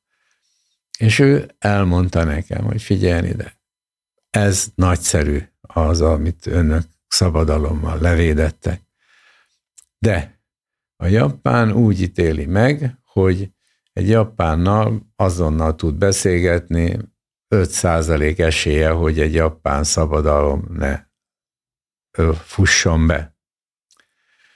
Egy japán, egy amerikaival nem nagyon tud bán beszélgetni, annak 95% az esélye, hogy az nem fog befutni. Tehát hiába jó a szabadalom, nem igen, de, de 5 százalék, de 5 százalék esélye még mindig van az amerikainak. Az összes többi államból, ha van valaki, annak 0,0000022 százmilliómod része, hogy van esély, hogy befut Japánba. Mert hogy van egy kulturális fal, hogy a Japán pontosan, fogadja be a más pontosan, országokból érkező újítást. Pontosan, minek? Hát minek? Hát a, mit tudnak azok, amit mi nem? Így van. Ez, ez, És akkor neked hogyan sikerült áttörni ezt a falat? Úgy, hogy a motoki azt mondta, megmondta a receptet, és velem volt. Én fizettem a motokit, fél éven keresztül tanított engem, hogy hogy lehet föltörni ezt a japán diót. Tehát ez egy újabb mentor volt akkor. Igen. És hogy kellett föltörni? Hát így ez a műsor rövid lenne ahhoz, de kitartással és nagyon nagy türelemmel, nagyon nagy empátiával, és végig mondanom kellett magamnak, hogy én szeretem a japánokat, mert máshogy ez nem megy. Máshogy ez nem megy. Mert hogy könnyű megutálni őket hát, közben. Hát igen, mert tehát máshol kéne elkezdenem, vagy ez egy külön téma lenne, hogy egy japán gyerek mire felnő, addigra úgy gondolom, körülbelül százezer tevékenységet, gondolatot tud leképezni az agyában, hogy ha ilyennel találkozik, mit kell tenni ebben. Míg egy magyar gyerek, míg felnő, legfőjebb száz ilyen dolgot képez le az agyába, hogy mit kell tenni, hát van a tíz parancsolat, ne ölj, ne lopj, ne paráznánk, hogy ugye? És akkor így. Tehát egy sokkal bonyolultabb szabályrendszer. Pontosan, és azt kell átugrani. És fél évet tanítottak engem, hogy a nagy részét hogy ugorjam át azoknak. Tehát, mert abban a pillanatban, ha mondj például, csak mondok egyet, ami azért közismert, hogy ha te ott a partnered előtt kifújod az orrodat, mert éppen náthás vagy, az egy olyan bűn, mint hogyha a, a, mm, ott végeznéd a dolgodat a íróasztalnál. Ez pontosan ugyanaz. A váladékodat kiteszed. És hadd ne soroljam, és millió és millió ilyen van. Fél évig tanítottak engem, és aztán elmondta a motoki, hogy figyeljek oda, hogy 15-20 tárgyalásba fog bevinni engem, és egyszerűen azért nem fogom megnyerni, mert belefutok mindig egy-egy hülyeségbe. És nem egy-egybe. Nyolc oldalt írt arról az első tárgyaláson, hogy mennyi hülyeséget, annak erről, hogy fél évet már tanított, mentem Jó, vele. ott volt veled, és ott volt kielemezte az egyes Ott volt velem, igen. Ő, hát megfizettem őt. Tehát mindegy testvéri kapcsolatban voltunk Motoki úrral. És 17 volt talán a sarp, aki megvette. Nem lett az szabadalmunk semmivel se jobb vagy rosszabb ez idő alatt. Nem változott az semmit. Csak még tudtam úgy beszélni, hogy komolyan vettek, és nem mindegy, mit keresek itt, mi ez az egész, nem és a többi. Ennyi, a japán kultúrát példamutatónak tartom, tanulni kéne, sokkal erősebben, mint azt, ahogy nálunk ma egyáltalán ezzel gondolnak, és nem véletlen, hogy a japánok jönnek ide, és mi nem tudunk oda menni. De az nem véletlen. Tehát ez nem, de olyan nagy a kulturális különbségünk, mondok egy példát esetleg, egy uh, Ikegami nevű világszínvonalú gyártó megkért, hogy a mi szabadalmaztatott termékünket, ezt a flatstackről beszélek, ami Amivel küldözgetni lehet az adatokat. Adatokat lehet, nagy mennyiség adatot lehet küldözgetni az interneten, hogy egy ilyen eszközt építsünk be az ő világrengető termékébe, mert ezek a, csak hogy megemlítem, ez a gyógyszergyártásnál nélkülözhetetlen tablettázó gép, ez csak neki van és különleges. És hogy a hiba jelzéseit ez a gép tudja küldeni, mert van a világon mindenhol elhelyezve, és használják a gépet, mert egyszerűen nem látják, nem veszik észre a hibajelzést, nem gyullad ki, nem gyullad föl, hanem még tovább buzerálják, és ezt borzalmas állapotokat hoznak, ez a több milliós értékű berendezésbe. Tehát tulajdonképpen mire... egy távfelügyeletet tudnak így gyakorolni pontosan, a gépen. Pontosan. De ezt, ezt mondom, ezt egy magyar gyerek találta ki ezt a gondolatot. IoT, ez az, ami ma ismerős a világban, ez az Internet of Things, vagy tehát ez ugyanaz a technológia, vagy ez, ez ugye, a egy az akkor, egy, hogyha mondjuk úgy. lesz már Ami ma minden autóban benne van néhány száz ilyen valami, akkor ez nálunk 1998-ban egy fiatal ember fejéből pattant ki. Ez a gondot, ami ma minden autóban tonna számra, rengeteg szám méretben. Tehát a gyógyszergyár megkért, hogy ezt építsétek be a Igen, igen, igen. A És akkor én is ott voltam. E három műszakban dolgoztak ők is.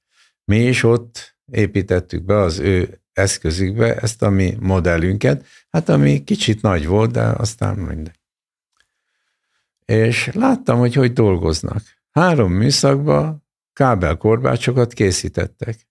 Kérem, az az utolsó pillanatig minden. Kábelkorvács az egy olyan segédmunka, amit itthon szóra se érdemes. Ezt most csak, hogy értsük azt, az különböző kábel van, Vannak különböző hosszúságú kábelek. Már minden kábel végére a megfelelő csatlakozó föl van téve, csak különböző hosszúságok. És annyit kell csinálni, hogy damil szállal 10 centinként ezeket a kábeleket összekötözni, hogy amikor már helyre kell tenni, akkor puf, csak minden odaérjen, ahova kell, minden csak ott be, már csak be kelljen nyomni És a ez kocsiba. egy ilyen szakmunka, ez egy ilyen emberi munkát igénylő. Hát az akkor tájt, ez 2000-ben, az egy 19 egy tucat, vagy 12 egy tucat meló volt. A következőképpen csinálták. Nagy fehér rongyot leterült az asztalra. Kis fehér rongya kezébe van, és van egy 10 centis fadarabja. És az elején összefogja a megfelelő kábeleket, meg Damilla körbe tekeri, megcsomozza, és a csomó fölött olyan 3 mm-rel levágja, és a csomót, most figyelj, beteszi úgy 12 óra magassága, mint óra lenne. Letakarítja egy kis fehér rongyocskájával a maradék kábeleket, a kis fadarabját 10 centist oda teszi, Damilt megfogja, megcsomozza, levágja a csomót két milliméterre, 12 óra magassága, oda teszi a csomót, és így végig megy az egészen. Hát csodálkoztam, aztán miért is ne? Hát hazajöttem, és akkor nekünk egy Canon típusú ilyen fénymásolónk volt, és é, a fönt a nagy üveglap alatt lehetett látni, hogy kábelkorvács. És képzeld el, hogy volt? Pont úgy, pont így volt. Mi köze van az Ikegaminak, meg a Canonnak? Semmi. Csak ez, ez is véd, szabadalma, le volt írva, hogy ezt aki kábel, korbács, az így kell csinálni. Én nem tudok másra következtetni ebből. Tehát, hogy a segédmunkája is annyira le van rendszerze, és ez az oka annak, hogy egy japán termék nem lesz sorjás, nem marad úgy, nem marad félig összege, mert olyan erős a minőség ellenőrzés rendszere, tehát ott én abba buktam bele például ebbe a mi rendszerünkkel, hogy azt kellett bevállalnunk, hogy egy millió darabból legfőjebb egy lehet selejtes, de jobb lenne, ha egy se. Mert hogy te ezzel a, ezt a szabadalmat akkor eladtad, vagy mi lett ennek én, a további története? Igen, én, az lett volna a legjobb, ha eladom, de nem volt ennyi eszem. Uh-huh, hanem mert, mi történt? Hanem azt mondtam, hogy együtt. Dolgozzunk együtt a Sharp mérnökeivel. Ja, hogy ti fejl- a fejlesztés, fejlesztés közösen, hát hm. hiszen hát ők nem tudtak semmit, mi meg tudtunk valamit, előnyünk volt a start helyzetnél. És a sárpa be belement? Hát persze, az aztán miért ne? És miért buktál bele? Azért buktam el, mert kellett bevállalni határidőket. És azt mondta a sárp, hogy kérem szépen x idő, most tök mindegy, egy hónap múlva legyen a következő fejlesztési stációban legyenek kész termékek. És nekem volt tíz emberem, és akkor azt mondta, hogy jó, hát a sárp is oda tesz tíz ember. És a következő egy hónap, és nem lett semmi. Nem lett a következő stáció. Azt mondja, no, akkor mennyit tudsz hozzátenni? Hát én nem tudtam többet hozzá. Akkor jó, hozzátett még tizet. Aztán még ötvenet, aztán amikor 170-et még hozzátett az embereihez, nekem meg ott volt tíz, akkor azt mondja, hogy tessék, működik. Azt mondja, nagyszerű, akkor most számoljunk el, és 870 ezer dollárral akkor már tartoztam neki mert a nagy különbség volt, mert nekem 10 emberem volt, neki meg már 870 ezer dollár. dollárra ez, tartoztam. Ez 98, 99? Tessék? Ez 1900? Nem, ez 2001. 2001. Ben tartoztam neki. És akkor hát szorult a nyakamon a húrok. És mindegy, azt mondtam, hogy tietek a szabadalmunk, csak engedjetek haza. hogy, tud, hogy tudtál aludni? Szarul. Ilyenkor? 8-900 ezer dolláros tartozás. Hát, hát úgy, hogy óriásit hibáztam, de nem írt föl a rendőr, én a saját ö, izémmel vertem a család, tehát engem nem írt föl a rendőr, hogy most kidobtam ezt az ablakon. Tehát haza tudtam jönni, átadtam, és, és nagyon sokat tanultam. Ugye ennek az egésznek, ott, hogy rendben van, az innovációnak a lényege az, hogy újat tudsz-e hozni létre. Ez azt jelenti, hogy 800 ezer dollárt buktál azzal, hogy nem adtad el a, a szabadalmat, hanem ragaszkodtál ahhoz együttfejlesztéshez, együttfejlesztés. és akkor utána felkeltél másnap, és azt mondtad, jó, ennyit vesztettem, de ez volt a tanuló pénz. Hát igen, igen, és túléltem, és reggel ugyanúgy elmentem futni, tehát, hogy úgy gondolom, hogy az én életem, meg a munkám az szoros kapcsolatban van, de nem egy és ugyanaz. Tehát a életemet máshogy szeretem, mint a munkámat. Mind a kettőért oda vagyok, de szét tudom választani, tehát én, amikor már megtehettem a hétvégéimet, kizárólag a család. Én nem vettem föl a telefont.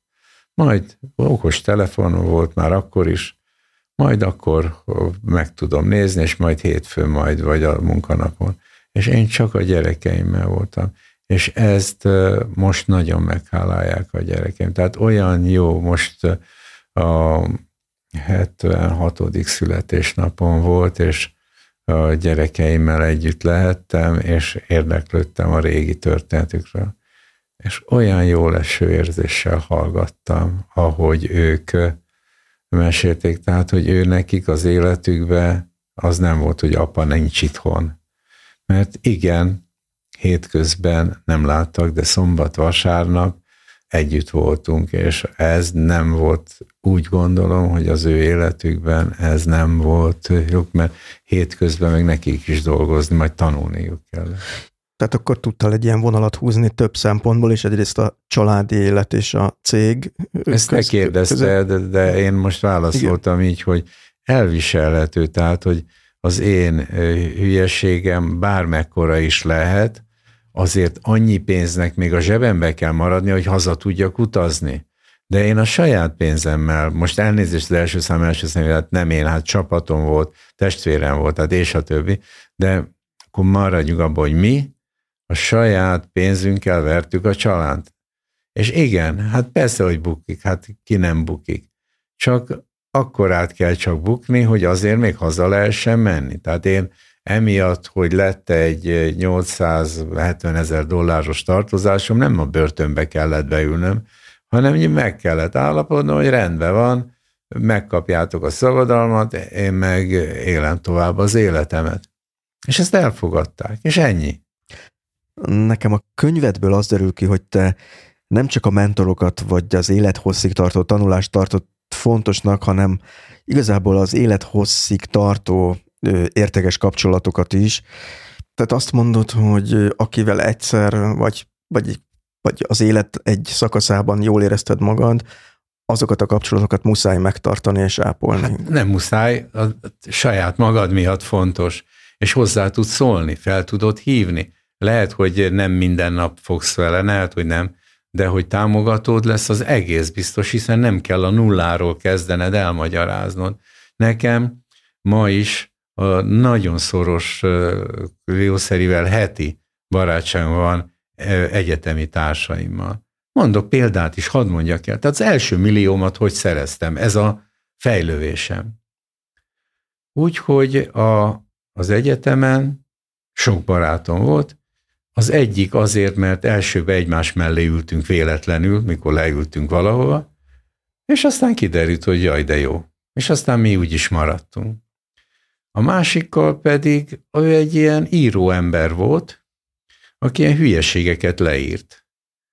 Én meg egy visszahúzódó voltam. Hát megdumált engem, hogy elég hülyén nézek ki ahhoz, tehát ilyen magas voltam, és nagy izomkötegekkel, meg csámpás, hogy én belőlem tudna faragni egy ilyen nevetséges figurát, és tudna sok hülyeséget írni. Az egyetemmel kapcsolatos hülyeséget, tehát ilyen humorosat. Volt akkor egy ilyen Gugyerák nevű sztori, na tök mindegy, nem akarom elmondani, de egy mulatságos figura. És hogy rám, rám gondol. De mondom, hülye vagy, hát én nem merek kiállni, nem tudok jól beszélni, majd megtanulod. Hát megtanultam. Ebből én lettem az egyetemnek az első választott diákrektora. Szóval, hogy mitől döglik a légy. Na és most ezzel a két gyerekkel aztán ma is nagyon jóba vagyok. De az első millió meg onnan lett, hogy a, az első, aki mellé leültem, ő a Bezzeg Andris, ő egyetemi oktató lett a műegyetemen, aztán ö, a Salt Lake City-ben, aztán Svájcban egyetem oktató lett, és nem tudom már melyikünk hozta föl, ja, valószínűleg én, mert éppen munkanélküli voltam 85-ben, hogy olvastam egy a gyógyszerészeti intézetnek egy pályázatát, hogy össze kéne kötni egy kromatográfot egy számítógéppel. Akkor még nem voltak ilyen a csatoló eszközök, amik ma, hogy ez nagyon egyszerű. És szóltam a, ennek a Bezzeg Andrisnak, hogy de mi lenne, hogyha te kromatográffal foglalkozol, tehát hogy én meg számítógéppel programozgatok, már akkor abból éltem meg, maga, el, úgy kezdett, hogy magánvállalkozóként abból kezdtem el meg, hogy mi lenne, ha ezt a pályázatot nem akarom részletezni. Megcsináltuk, megnyertük ezt a ogyi pályázatát, és ez a pályázat, ez másfél milliós volt. És működött az egész, megcsináltuk, hát elosztottuk persze a pénzt, de akkor is ez annyian sok pénz volt 85-ben, ez egyszerűen abból lett, ugye, mert milyen témáról beszélek? Arról, hogy mit jelent az, hogy egyszerűen csak fölhívok egy egyetemi tanárt, mert akkor én már kirúgtak száz halomvattáról, de olyan szoftvereket készítettem, mint amit ma a Microsoft csinál, hogy szövegszerkesztő, meg táblázatkezelő. Na, egy szó, és úgy beérett a dolog, nem csak akkor, ugye, az egyetemen összecsiszolódtunk, mi mérőpárok voltunk, nagyon megismertük egymás illatát, egymás mindenét, és egyetlen egy, hogy hívjákunk volt, célunk volt előre, nem csalunk, és gyönyörű munkát végzünk. Így, ez az egyetlen egy, ez az a kettő. De mi nem akarunk spúrni, úgy hívják az egyetemen, hogy majd már a múlt év folyam is megcsinálta ezt a feladatot, csak el kell kérni. Nem, mi csináljuk ezt meg, és gyönyörűen adjuk be. És volt egy ilyen trükk egyszer a tanárnak, hogy mintha a tavalyi feladatot adta volna, de más számokkal. Ugye, és mindenki már elővette a tavalyi feladatot, és beírta. Mi meg nem estünk vele ebbe, és abba az évbe elektronikából csak mi kaptunk ötöst, mert nem spurtuk be, hiába mondtam. Honnan jön ez a maximalizmus belőle? Nem tudom, nem tudom. Biztos anyu, meg biztos apukám is, tehát azért ők olyan példát, vagy olyan életet éltek, amiben teljesen fölörlődtek. Tehát ők egy jobb életet kaptak a háború előtt, a háború alatt éppen, hogy megúzták a háborút, éppen, hogy minden az egész család kiírtódott, mert ezer oknál fogva, de nem szívesen mennék bele ezekbe a részletekbe, de a szüleim ezt megúzták. De... Én találtam egy cikket, a Mércén jelent meg, ahol ö, egy kutató pont foglalkozott a ti történetetekkel is, és kikutatta azt, hogy, hogy egy házaspárt hogyan bújtatott egy Szent Iványi Géza nevű gödölői jogász, és ez szerepel benne, hogy ott ugye a háború után nyilatkozatot kellett tenni azokról, akik tettek valamit ez ellen az őrület ellen, ezek ilyen igazoló bizottságok voltak, és írja ez a kutató, hogy a Vál házaspár nyilatkozatának érdemi része így szólt, dr. Szent Iványi Géza, gödölői közjegyző úr, aki Budapestosrom alatt Budapesti 11. kerület Ulászlót 68 szám alatti világban tartózkodott, alulírott dr. Vál Ottonét, ennek leányát, Kürtiné született Vál Margitot, és ez utóbbinak 12 hónapos gyermekét, akik zsidó származások miatt üldöztetésnek voltak kitéve, lakásába befogadta, és nekik 1945. február első napjától a budai harcok befejezéséig menedéket nyújtott. Nem szeretnék ebbe elmenni. A nagy része így igaz. Ahogy tudom, már én, én nem tudhatom, én akkor nem éltem. Uh-huh. Na mindegy, nem érdekes. Anyukámról van szó, és a bátyámról van ő szó. Ő volt a 12 hónapos gyerek a, akkor. Ő volt a 12 hónapos gyerek, de ők ö, akkor már a, a gettóba voltak. Az volt a bűnük, nem volt vallásos a családunk, egyáltalán nem volt a felmenőim. Az volt, hogy anyunak a harmadik felmenő lépcsőjében 1890-es években egy krakói zsidó pár, és elmenekültek Krakó, az életüket mentették, és Magyarország befogadó ország volt, és ide jöttek. A vál az a anyai nagyapám volt, aki már rég nem beszélt lengyelül, hát ő már magyar egyetemen végzett, magyar diplomával, és kiváló ügyvéd volt. És megnyert egy pört például, és abból lett nekünk a Svábhegyen ez a két holdas telkünk, mert nem tudott fizetni a, az, akinek megnyerte, hanem odaadta neki ezt a telket. Tehát így, ez így kerek azt hiszem a történet, de így igaz. Tehát anyu bevonult a gettóba, és a János már ott született. Tehát én nem éltem ebbe a borzalmas világba. Én 47-ben születtem a háború után, anyu, hogy pótolja a János irán elmaradását, engem három éves koromig csak anyatejjel etetett. Tehát nekem nagyon szép életem volt. Főleg Magyarországon éltem, tehát hosszabb időt töltöttem a Szovjetunióban egy matematikai kutatóintézetben, hosszabb időt töltöttem Japánban, Angliában a Honeywell informatikai rendszerének a megismerésével, de lényegében az életemet azért itthon töltöttem. Az egész életem alatt ezen az országra mindig az volt kiírva, ma is az van kiírva valahol, hogy demokratikus. Hát én őszintén mondom, hogy én egy percig nem éltem demokratikus körülmények között itt.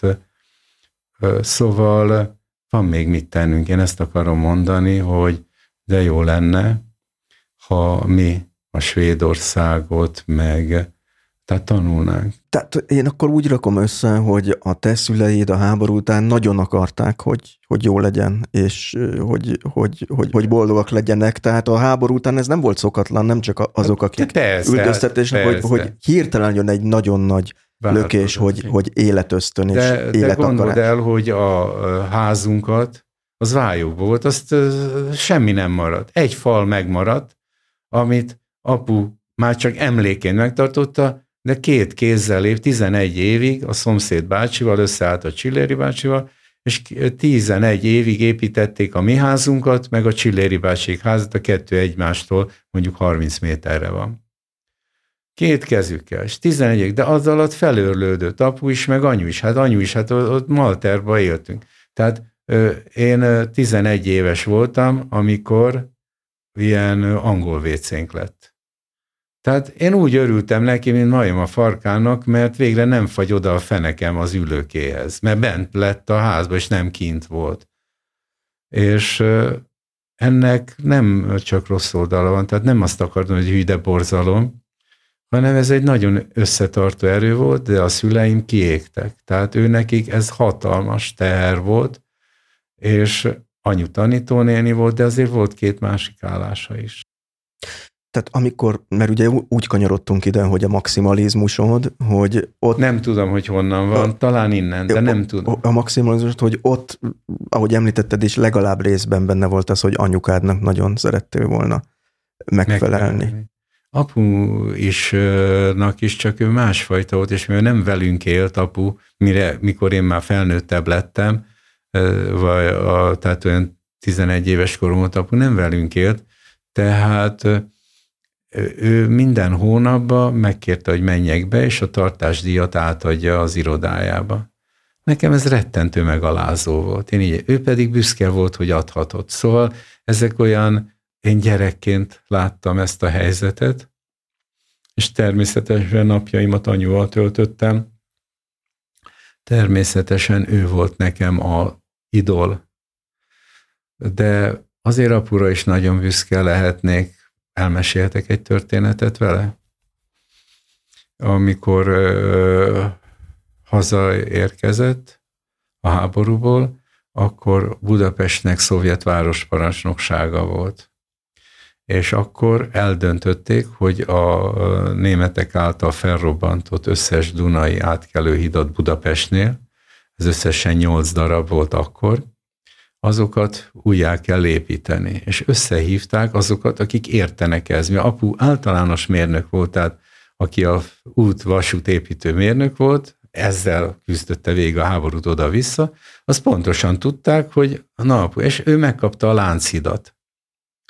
És akkor úgy álltak össze a mérnökök, akik a Budapestet helyreállították, a hidakat, hogy az Erzsébet hídnak volt a legtöbb alkatrésze, és abból az alkatrészekből az összes többi híd helyreállítható volt. Így a Lánchíd is.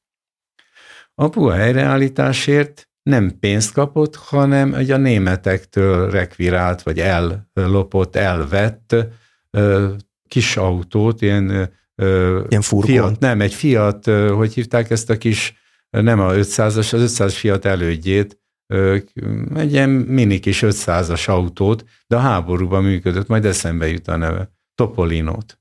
Egy Fiat Topolinót. Nagyon jó. Mi a budai hegyekbe laktunk. A János olyan tíz éves forma lehetett, hát beült a Topolinóba, kiengedte a féket, az úgy felkenődött egy gesztenyefára, de egy ilyen marha nagy gesztenyefára. A kocsi szétesett, a gyerek meg nem. Apu nem elég, hogy a gyereknek volt ez a stressz, még jó fel is pofozta, hát egy nagyon nagy érték, de kinek volt autója, akkor senkinek. És apu eladta az alkatrészeit. És kiderült, két nap múlva pedig jött egy törvény a Magyar Népi Demokratikus Köztársaságba, hogy minden autót be kell szolgáltatni. Senki nem kapott érte pénzt. Apu meg fölkapta a János, elkezdte csókolgatni, hogy hát végül is pénz lett abból a kocsiból, ha nem töri össze, nem le, elvették volna. És ugye én nem értettem az egészből semmit, de ezen utólagos ez a történet, hogy én megértettem, hogy jé, azért az apukánk se volt akárki. Érdekes, hogy mennyire fontosak voltak a mentorok is az életedben, és én a könyvben olvastam, hogy ez már gyerekkorodban megjelent. Volt egy Zulaj nevű ember, aki, igen, igen, aki igen. talán az első mentorod volt, mondhatjuk így? Igen, igen, és csak a legnagyobb tisztelet hangján tudok rá beszélni. A szüleim elváltak, és olyan tájt, amikor én olyan ötödikes voltam, már általános iskolába, és az Ula ez egy tornatanár volt, frissen diplomázott, és akkor jött az iskolába, és úgy ráragadtam, mert férfi ember volt, és hétvégeken ő meg ilyen sí tanfolyamokat szervezett, hát nevetséges volt, hát nyár volt, hát mit tudom, a nyári szünetben is, meg hogy, de mi sieltünk, idézőjelben mondom, ilyen botokat kitűztünk, közötte rohangáltunk föl alá, és nagyon szerettem volna neki megfelelni, de ő kiváló tanár volt, ő minden gyereket egyformán kedvelt, és hiába pedáloztam nála, semmilyen külön cukorkát én nem kaptam azért, mert én ott nagyon szerettem volna megfelelni, de nagyon sokat kaptam tőle, nagyon sokat. Tehát lényegében százszorosan pótolta az apuka idolt, olyan értelemben, hogy engem, amikor látta, hogy én harapok mindenre, vagy mindenbe szeretnék megfelelni, ő adta az egyre van nagyobb feladatokat. Szóval legyen jogosítványod, és akkor majd ráülhetsz a motoromra. Legyen ö, sioktatói engedélyed, és akkor majd lehetsz a segédoktatón. És így tovább. És a síelés az meg is maradt az életedben. Hogyne, hogyne, és a síoktatás is megmaradt. Mert hogy aztán te tanítottál gyerekeket, vagy tanítasz Én, gyerekeket síelni. Ma már nem, de úgy gondolom, hogy legalább ezer gyerek nőtt föl a kezeim között, és az ugye nagyon sok van, akivel kvázi találkozni lehet, és nekem ez ilyen puha pihéket osztanak az utcán, amikor egy-egy szép fiatal ember, akár hölgy, akár fiú köszön, hogy csókolom, Sanyi bácsi. Tetszik emlékezni? Sajnos nem emlékszem, tehát mert a mai alakját honnan tudnám én? De azért is izgalmas ez a történet nekem, mert a könyvedben szerepel az is, hogy később te bíztad meg ezt az embert, ezt a testnevelő tanárt, hogy, igen, igen, hogy mert, mentoráljon igen, igen, pontosan, tovább. De nagyon szoros volt a kapcsolatunk, sajnos tavaly meghalt az ulaj, de nagyon szoros volt a kapcsolatunk, és amikor ő nyugdíjba vonult, akkor választott magának egy gyönyörű vidéket, hogy oda ment el. Rezi falunak hívják, ez egy zsákfalu, Keszthely fölött 20 kilométerrel aminek még talán a jellegzetessége, hogy nagyon, nagyon sok cigány származású szülőgyerek lakik ott. És az ulaj, mivel jóba volt, nagyon jóba voltunk, hát ilyen pótapuka volt, mondtam, hogy már pedig én nekem a fejlővésem, hogy az oktatást, különösen hátrányos helyzetű oktatást kéne támogatni országunkba, megvan ennek is a fejlővésemnek az oka, hogy bevállalná, hogy ő mentorálná az ottani gyerekeket, hogy annyi pénzt össze tudok kaparni minden évbe, hogy 10-12 gyerek olyan összeget kapjon, mint amekkora jut rá egy hónapba. Te finanszíroztad Igen, pontosan. az ő mentorálásuk. Pontosan, pontosan. Na de ez olyan, hogy ez mit tudom én mondjuk tíz évvel ezelőtti, de ma is ez működik ez a rendszer. Rengeteg buktató, rengeteg valamivel. De ilyen, hogy ott egy gyerekre tíz évvel ezelőtt, 2010-ben 20 ezer forint jutott egy hónapra. És Mármint az... ebben a mentorprogramban. Nem, nem, nem. A valóságban. A valóságban a valóság. Ezt most úgy kell a... hogy a szülőknek jutott ennyi pénze? Pont, 20 ezer, tehát 20 ezer gyerek, forintot igen, tudtak költeni egy hónapban. Egy, egy darab gyerekükre. Mindenest. Igen, mm. igen. És a mentor program pedig azt tűzte ki, hogy már pedig, aki ebbe bekerül ebbe a programba, az a gyerek, persze ezért neki tanulnia is kellett valamit, hogy az a gyerek legkevesebb 20 ezret vigyen haza még, tehát duplázza meg. Tehát aki ebbe bekerül, hogy mitől, hogyan lehet bekerülni, ezt majd az iskola igazgatón meg az Zulaj eldönti. Ez ne az én feladatom legyen. De aki még emellett jól is tanul, az meg tudja duplázni ezt a pénzt, és az 40 ezeret fog hazavinni havonta. Abból már azért jutna fagylatra. Abból azért már jut. Hát körül, ez ma is működik. A cég honlapján olvastam, a Kürt honlapján az oktatási részben, hogy, és ez azért nagyon érdekes, mert kapcsolódik valahogy a kanadai mentorhoz is, hogy azt írja ott, valószínűleg között van ennek a szövegnek a megfogalmazáshoz, hogy a végtelen sok támogatandó terület közül egyet választottatok, és ez az oktatás volt, már ami a társadalmi felelősségvállalási programot illeti, hogy egy kicsit nekem olyan ott, hogy mint a cég tevékenységén is le kellett tisztázni, hogy na mi legyen az az egy, Hát igen, igen, mert ezer sebből vérzik ez az egész rendszer, ezeren kérnek ilyen-olyan-olyan támogatást, és akkor mit fogsz választani? És nem úgy, hogy hasamra ütöttem, na akkor legyen ez az oktatás, hát nem így működik ez. Hát hogy működik? Úgy, hogy én ebben a világban nőttem föl. Nekem az anyukám oktató volt. A nagymamám, anyai nagymamám oktató volt. Hát akkor mihez vonzódjak, ha nem ehhez? Ugye, tehát, hogy 89-ben alakult a Kürt, erről beszéltünk. Egy év múlva megalapítottuk a Kürt gimnáziumot. És miért? Hát éppen ezért. Ez volt az alapgondolatom, hogy anyu akkor már nem élt, a nagymamám már nem élt akkor, és arra gondoltam, gondoltunk a testvéremmel, hogy biztos látsz te onnan fölülről minket, hát mi a túró éltetne minket, ha nem ugyanaz, amit titeket éltetett. hogy nem azt jelenti, hogy én egy vállalatot vezetek, akkor ott van a vége, a látószögem csak a vállalat határáig megy ki, hanem ennél lényegesen tovább hogy a társadalom számára hasznos akarok lenni. Mi a fenével leszek hasznos én a társadalom számára? Jé, hát már csináltuk ezt az iskolát. Na de hát ezt már megcsináltam, anélkül, hogy tudtam volna ezt, hogy a társadalom maradandót akarok, anélkül már megcsináltam, mert hát anyura akartam emlékezni, és a többi. És akkor összeállítottunk megint nagyon sok csapatot, nagyon sok embert, hogy mi lenne, ha felszámolnánk Magyarországon a hátrányos helyzetű általános iskolákat.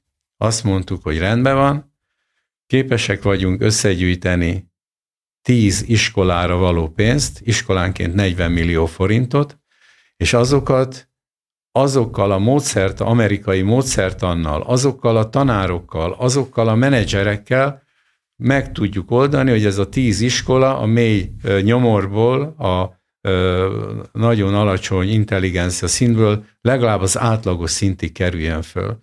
A magyar iskoláknak elő van írva, tehát kötelező, hogy úgynevezett kompetenciaméréseket végezni.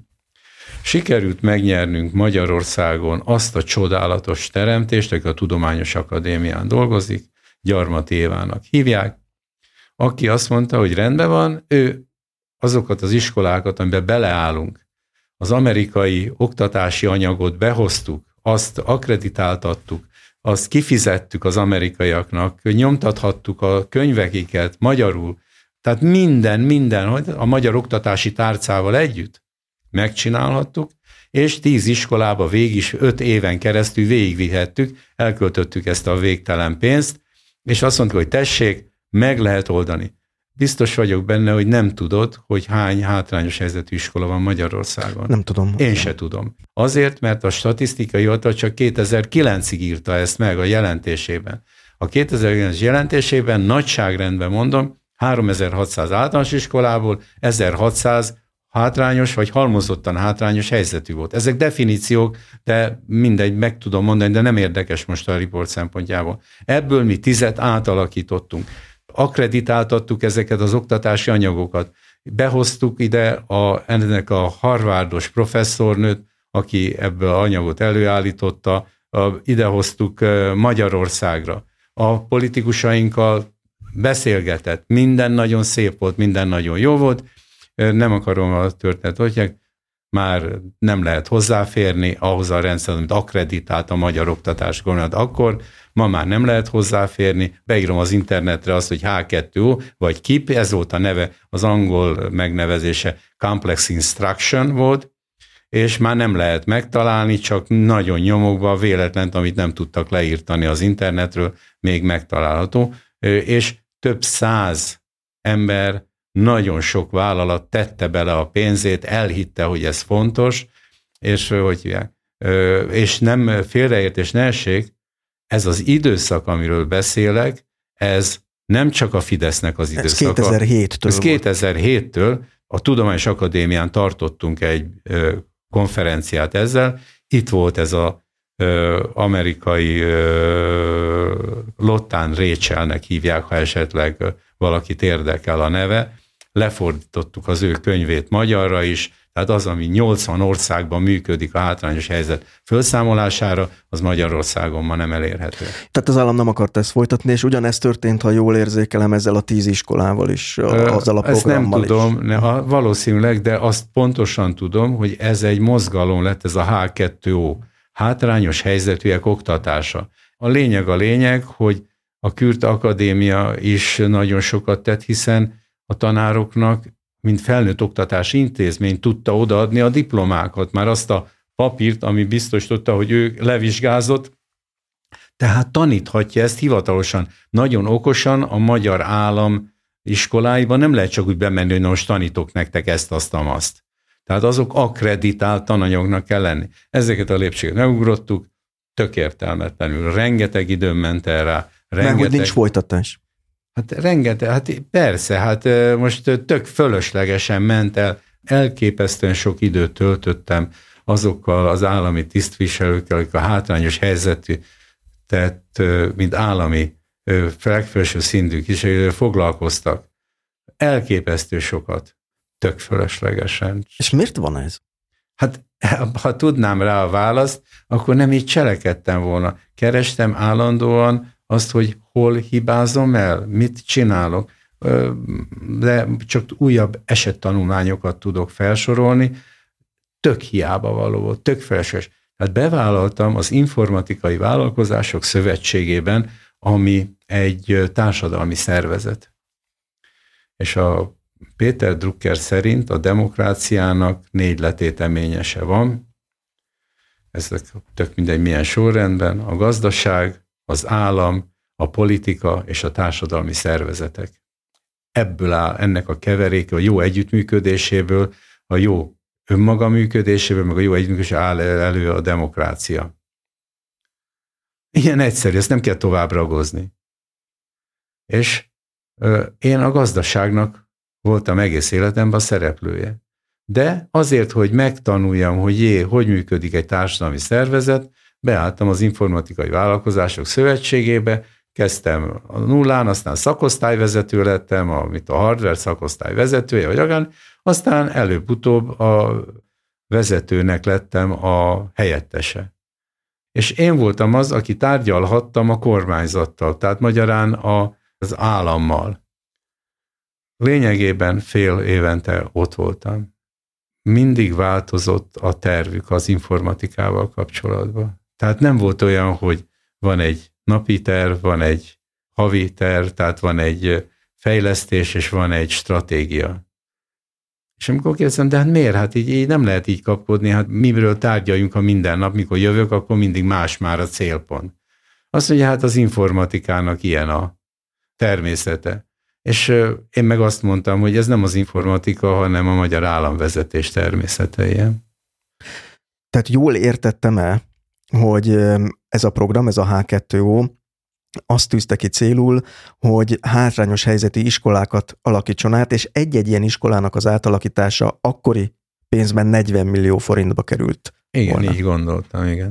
Azt jól értettem el, hogy, hogy ti a Kürt akkor már ZRT volt, azt hiszem, Igen. tehát átalakultatok zárt körű részvénytársaságát, tehát a céged, a cégetek és még pár magyar vállalkozás, magánvállalkozás tíz ilyen iskola átalakítását finanszírozta meg. Igen, igen, igen. A, tehát a program ezek szerint elindult, és az lett volna a cél, ha jól értem, hogy ez a tíz iskola egy ilyen minta legyen, de Igen. tulajdonképpen, és hát most már itt ilyen nagyon um, science fictionbe illó számot láttam a könyvben, hogy ezer ilyen iskola átalakítása lett volna a cél. Igen, igen, igen. 1600 ilyen iskola volt Magyarországon 2007-ben, a statisztikai hivatal szerint, amelyhol bemegy a gyerek hülyén, és hülyén is kijön. Már elnézést a vulgáris kifejezésért, de hátrányos vagy halmozottan hátrányos helyzetű. Azóta megszüntették ezeket a fogalmakat, de akkor azt jelentette, hogy hátrányos, hogy a gyereknek vagy nem, nem volt a szülejének iskolai végzettség, általános iskolai végzettsége, vagy nem volt munkahelye. A hátrányos, halmozda hátrányos, meg azt jelentette, hogy se nem volt iskolai végzettsége, se nem volt munkahelye. És amint mi meg szerettünk volna, azt hittem, hogy ez megvalósítható, mert ha lett volna politikai akarat, de nem volt politikai akarat, akkor sem, meg ma sincs politikai akarat, hogy ezt az egészet, mert a világ legjobb rendszerét, ami ebben a területen létezik, azt behoztuk Ez ide. a Stanford Ez a Stanford Egyetem, akit hadd nem hagy kelljen magyarázni, a pedagógusokat, 500 pedagógust kiképzett a Kürt ezek mind, mind, mind 500 pedagógust kiképeztetek. Kiképeztünk a semmire tíz iskolában sikerült a, igen, átállítani ezt, a rendszert, igen, és ezeket a képzett pedagógusokat. le is írtam ezt a tíz iskolát, tehát ez nem esti mese, ez ott van, és ez a tíz iskola egyfelől ma is élvezi ennek a gondolatiságát, de arról árulkodik, hogy igenis az ő iskolájuk ez alatt, az öt év alatt, amíg ez a rendszer rájuk lett húzva, a kompetencia szintjük a béka feneke alattiról fölemelkedett az átlagos magyar iskolák. Mármint az ott tanulók. Oktatás. Igen, pontosan. Tehát, hogy ez nem esti mese, ezt a Tudományos Akadémia szakemberei végezték a kompetencia mérést, ezt nem hasra ütöttünk, és majd mi azt mondtuk, hanem ez így is volt. Tehát annak ellenére, hogy mérhető eredményeitek voltak, amikor Senkit arra nem kerül... érdekelt. Hm. Amikor arra került volna a sor, hogy a magyar állam akkor tegye bele azt a 40 milliárd forintot, ami ugye a további Körülbelül ezer iskola volna, igen, igen, átállítása az volt szükséges, akkor elhalt az egész. El, ez egy köröm alatti koszt annak a pénznek, amit ma itten, ahogy hívják, a ilyen-olyan támogatásokkal ilyen-olyan a stadionok építésében csak így úszkálnak. Épp azt akartam kérdezni, provokatív lesz a kérdésem, hogy milyen érzés azt látni, hogy miközben erre nem volt pénz, arra van pénz, hogy a Magyarország egyik leggazdagabb vállalkozója, most ne fogalmazunk így, 27 milliárd forintért vesz jaktot. Milyen érzés? Én reggelente azkor is elmegyek futni, és, és vigyázok az egészségemre, tehát hogy az agyam megosztottan működik, és túltettem ezen magam, és nem vagyok megkeseredett ember, ezt szeretném mondani.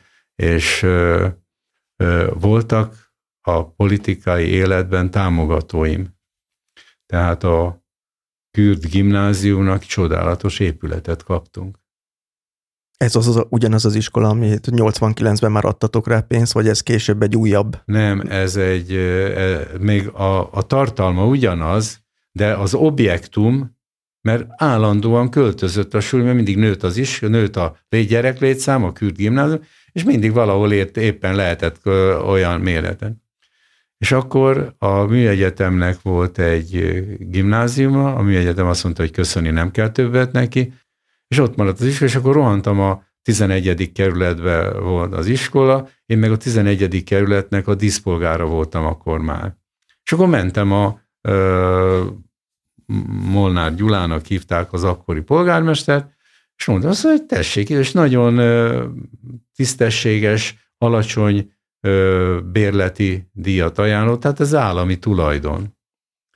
És azóta is ott van. És azóta volt minden ilyen polgármester, olyan polgármester, most megint ellenzék van, de mindegyik, bármelyik polgármester, csak a legjobbakat tudom mondani. Tehát hagyták működni az iskolát. Ezek szerint ti azt a gimnáziumot folyamatosan támogatjátok, nem csak egyszer adtatok oda eh, pénzt hát, nekik?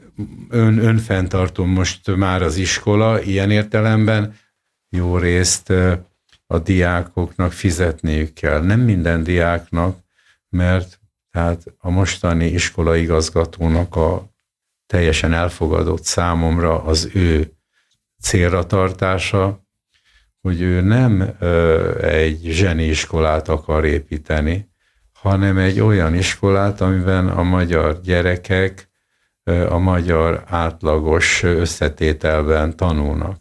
Magyarán a gyerekeknek azt hiszem 27 százalék az olyan, aki valamilyen problémával küzd.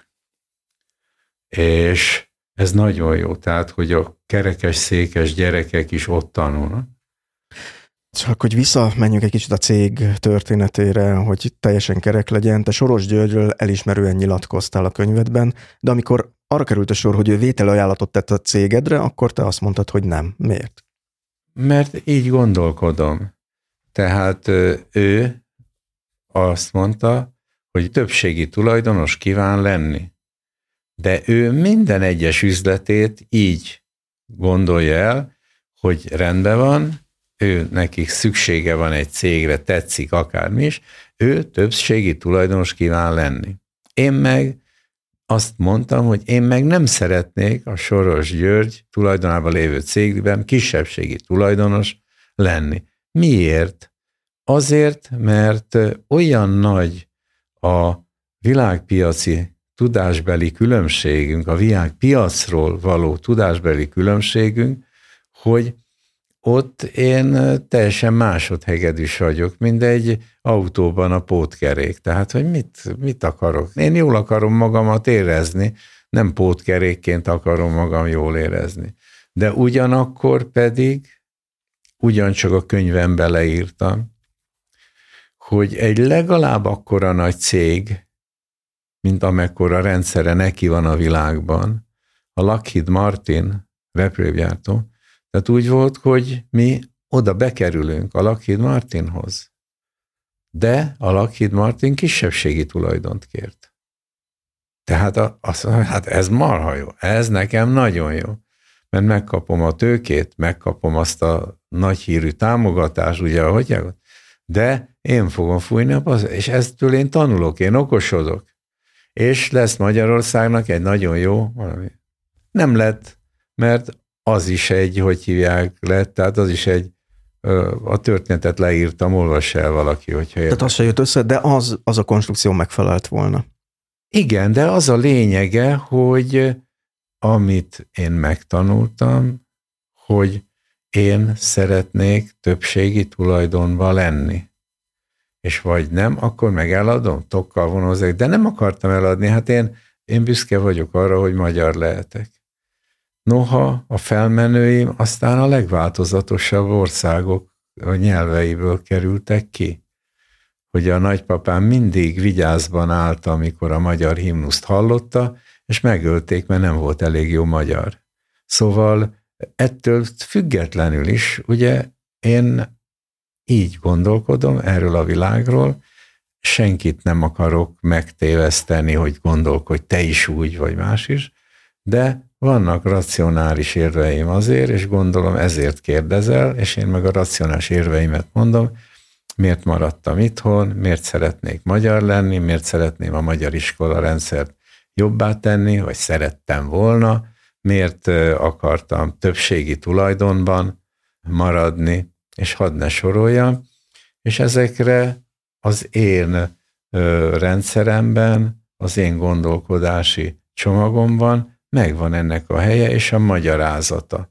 És azért, mert tudtunk csapatban sikereket elérni, világsikereket tudtunk elérni, de azért mégis én fújtam a passzát szelet legelő, de igenis nagyon komolyan vettem azt a Mandéla mondatot, hogy a vezetőnek a bajokban elő van a helye, a sikereknél meg leghátul. Tudnál mondani pár szót az, hogy mekkora cég lett ebből a kis garázsból induló vállalkozásból? Hát mondok egy számot, és az remélem elég lesz. A tavalyi árbevétel az 2,2 milliárd volt, ezt úgy kell elképzelni, hogy nincs mögötte semmi áru, tehát mi traktort nem adunk el, repülőgépet nem adunk el, csak a fejünkben lévő gondolatokat adjuk el, tehát, hogy ez jószerivel árumentes, az ennyi. Nem kell ezt sokat ragozni. Ugye nem csak Soros György jelent meg itt felvásárlóként, hanem írod a könyvben, hogy 2015 második felében egy piros tornacipős fiatalember is ellátogatott hozzád, és egy ajánlatot tett, egy 50 milliós ajánlatot a cég megvásárlására. Azt írtad, hogy felkészült volt, és hogy nevetséges összeget kínált. Miért ö, okozott ez mégis pánikot akkor ott? Nem eh, tudom, hogy én, hogy ez a szó, hogy pánik, hát ez nem okozott, hát eh, a fejemben gyorsan áttértékeltem mindent. Lényegében napokon belül eladtam azt a gyönyörű objektumot, amiben ez volt a saját cégházatok, amit igen, nem igen. tudom mennyi pénzért építettetek. Hát másfél milliárdért építettük. És ezt akarta 50 millióért megvenni. Hát ezt ez a az... céggel együtt. Tulajdonképpen ez volt a cél, nem? Hogy ezt az ingatlant megszerezzék. Meg a céget is, én nem tudom, hát én ezt nem tudom, ez nem, én nem vagy akartam analizálni a kérőnek, ahogy hívják gondolatait, de volt ebben az időben elég sok hasonló és tragédiával végződő példa, én meg se hasonló, se tragédiával végződőt nem akartam. A könyvedben a Welt 2000 Kft. vezetőjét Komáromi Andrást említed, aki visszautasíthatatlan ajánlatokat kapott az államtól, aztán a üzletkötés után meghalt. Hát az újságcikket, oda betettem az újságcikket, amit olvasni, tehát nem az én esti mesém ez, hanem... És ezt mondták is neked ott az ajánlattevők, hogy ez egy érdekes történet, és e... nehogy így járj? Hogy... Ebben nem akarok ebben már belemenni, ez tök mindegy, maradjunk annyiban, ez tök mindegy. Az én reakcióm akartam leírni, és nem akartam senkit ebbe a dologba bevonni. Tehát az én reakcióm az volt, hogy na, ezt az egész csodát valószínűleg többért, de másfél milliárdért összeraktuk, gyönyörű volt, csodálatos volt, és nagyon érez, jól éreztem minden másodpercet, ez a, amíg, ez a amíg volt ez a szék. Budaos, ez most is ott van ez, csak egy multinacionális cégnek adtam el, és valóban nem 50 millióért, hanem 1 milliárdért, de másfél milliárdért építettük, de még mindig az úgy érezte, hogy na jó. Tehát akkor az volt a reakciót, hogy eladtátok a székházat, és ezzel megszűnt ez a felvásárlási fenyegetés. Nincs tovább. Hát nagyon nincs tovább már ez a fenyegetés. Te ugye ma már nem vezeted ezt a céget. Pontosan. Nyugdíjba vonultál. Igen, igen, igen. Megőriztél valami tulajdonrészt a, a Nagyon ködben? picit, de már attól is szeretnék megszabadulni. Hogy tudod megállni, hogy ne szólj bele a, a cég úgy, hogy nem be sem megyek, nem szól. Úgy nem zavar, hogy már nincs rá hatásod? Nem, megint azt kell mondanom, hogy tudom a saját dolgaimat egyensúlyba tartani. Tehát ami zavaró, az nekem a mentális dolgomat kéne, hogy zavarja. De a mentális dolgaimat nem zavarja, hiszen éppen azt tiltom le, hogy ne gondoljak a lila elefántra. Tehát az nem visz engem előre. Engem az visz előre, unokáim mosolya, a barátaimnak a megbecsülése, az utca emberének a mosolya, ez visz engem előre, és marhára nem érdekel engem, hogy most én vezetek-e, vagy nem vezetek. Örülök, hogy autót vezetek, és az még jó. Itt most látszólag egy kicsit visszatérek a múltba, de ez csak azért fontos, hogy a végén föl tudjak tenni egy kérdést. Említetted az interjúban, hogy te időt töltöttél Oroszországban, vagy Szovjetunióban akkor. Ez gondolom ott tanultál. Nem. Nem. Nem, nem, nem, nem. nem. A, nagyon röviden én uh, anyukám útmutatásából adódóan én olajmérnök lettem. Vegyészmérnök, vegyipari olaj folyamatok automatizálásán végeztem, és már egyetemista koromban tanári olyan fizetést kaptam, mint anyukámnak volt a tanári fizetése, hogy én tanultam, ezt a szakmát tanultam, száz halombattai olajfinomítótól jelentős pénzt kaptam ösztöndíjként. És megkaptam egyre másra, egyre komolyabb projekteket kaptam meg, a többi között a motorbenzin gyártásnak a teljes rekonstrukcióját, amikor már nem 250 ember irányít egy üzemet, hanem elég 25, és számítógéppel legyen irányítva, és sokkal, sokkal, sokkal olcsóbban történjen a motorbenzin gyártás, és nagyon szigorú minőségi biztosítási feltételek mellett. Annyit akarok ezzel kapcsolatban elmondani, hogy a motorhajtóanyag gyártás Magyarországon pontosan olyan, mint a gyógyszergyártás, elképesztően szigorú feltételek között van, tehát ma valaki hirdeti, hogy végre minőségi olajat ad el a piacon, ez baromság, nem lehet Magyarországon nem minőségi üzemanyagot eladni, mert azért börtön járna, ha valaki ilyennel próbálkozna, ugyanúgy, ahogy a gyógyszerhamisításra. És a motorhajtóanyag gyártásnak a optimalizálásához pedig elnyertem egy ösztöndíjat, ami Moszkvába szólt egy matematikai kutatóintézetbe, hogy hogyan kell egy ilyen több mint 200 paraméterből áll össze a motorhajtó anyag, hogyan lehet azt optimalizálni, hogyan lehet a gyártást optimalizálni, hogy a különböző szempontok szerinti legjobb vagy a legrosszabb anyagok legyenek bekerülve, attól függ, hogy milyen szempontok vannak, vagy éppen az adott pillanatban milyen szempontrendszer vannak, hogyan lehet váltani, hogy a végén mégis az a százezer köbméternyi motorhajtóanyag, az megfeleljen a legalább 20 minőségi paraméternek, nagyon szűk határok között. És ezért voltam ott, három és fél évet ott voltam, kiváló kapcsolatom lett a szovjet kollégákkal, mindent átadtak a matematikai modellel kapcsolatban, amit akartak, mert ők nem békés célú felhasználásra optimalizáltak, de hát ez legyen az ő problémájuk, de ugyanaz a matematikai modell, amit ők használtak, azt egy az egybe megkaptuk, én más se csináltam, csak programoztam a magyar szabvány és a magyar rendszerek alapján, és ezt a rendszert hoztam haza, és 83-ban már átadásra is került ez az üzem, és nem 250-en volt, dolgoztak ott elképesztő egészségtelen körülmények között, mert ólom tetraetillel kellett dolgozni, ami az egészségre pokolian ártalmas.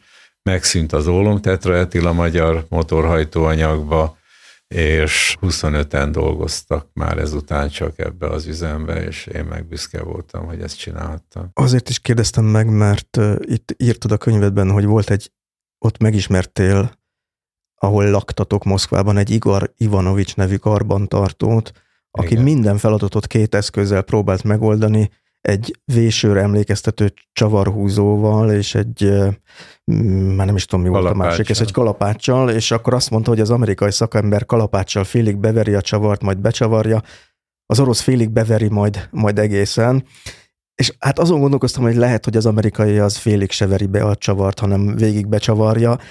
Egy kis gondolatkísérlet, hogy a magyar szakembert hova helyeznéd ebben a körben, ő mit csinálna? Hát nagyon nehéz, mert az orosz az nagyon okos, de nincs szerszáma. Az amerikai az tökéletes szerszáma van, és tud ö, ö, gondolkodni. Hát mi, nem, nem tudom, nem merném elmondani ezt, hogy félúton vagyunk, mert ez így se igaz, hogy dolgoztam olyan magyar szakemberekkel, akik minden másodpercét élveztem, és láttam olyanokat, akiknek teljesen hiába való volt, hogy én munkát adtam, mert nem. Vahorn András, aki Amerikában sokat élt, dolgozott, mondta a következőt egy interjúban, és tényleg ez az utolsó, amit megkérdezek, hogy erről mit gondolsz, erről a gondolatsorról. Ő azt mondta korábban, és erről a uh, Igor uh, nevű uh, karbantartó jutott eszembe, hogy az a baj, mármint, hogy itt Magyarországon, hogy rossz a viszonyunk a törvényhez, ha egy amerikai elmegy valahová, megkérdezi, mi a törvény. Megmondják neki, és az szerint cselekszik. Ha egy magyarral ismertetik a törvényt, azt feleli, hogy ez szerinte hülyeség, jobban is lehetne csinálni. Mikor elmegyek az autószerelőhez, azt mondja, bandikám, van egy ötletem, ezt a csövet ide berakom, oda meg fúrok egy lyukat, és így jó lesz. Elmegyek a másikhoz, aki azt mondja, az előző egy hülye, ide kell becsatlakoztatni ezt a csövet, és odafúrni a lyukat. Az amerikai szerelő megnézi, mi a szabály, és a szerint jár el. Ezért vagyunk szerencsétlenek, de ezért vagyunk zseniálisak is. Hányszor elhangzik, hogy feltaláló nép vagyunk, mennyi eredeti ötletünk van, de ki a jó feltaláló, aki megnézi, hogyan kell a dolgokat csinálni, vagy aki rögtön azon töri a fejét, hogyan lehetne jobban? Mivel azonban szerelmesek vagyunk a saját véleményünkbe, nem tudunk kompromisszumot kötni, tehát nem értjük a törvény koncepcióját. A törvény az a kompromisszum, amit meg kell kötni, hogy együtt tudjunk élni. Jó, nagyon okos ez, a, akit idéztél, és legnagyobb, egyik legnagyobb problémánkra, már közösségi problémánkra világít rá, hogy mi egyéni dolgokról beszélünk. Említettem, hogy a japánok kizárólag együttműködésről beszélnek, és valamilyen szempontból a fejlett nyugat, aki ezt szeretnénk csatlakozni, de mi a saját hülyeségeinket mondjuk, és nem akarjuk megérteni azt a kultúrát, vagy nevezzük demokráciának, ami ott van, és így egyszerűen bele se tudunk illeszkedni, mert hát nem is értjük magát a rendszert, mert az oktatási rendszerünk nem sugalja ezt, és ahogy, mint említettem, a japán kultúrában százezer dolgot ütnek be a gyerek fejébe, az amerikai kultúrában nem százezret, csak ezred, de nálunk csak ötvenet vagy százat, ez pedig nagyon kevés arra, hogy mi együttműködők tudjunk lenni.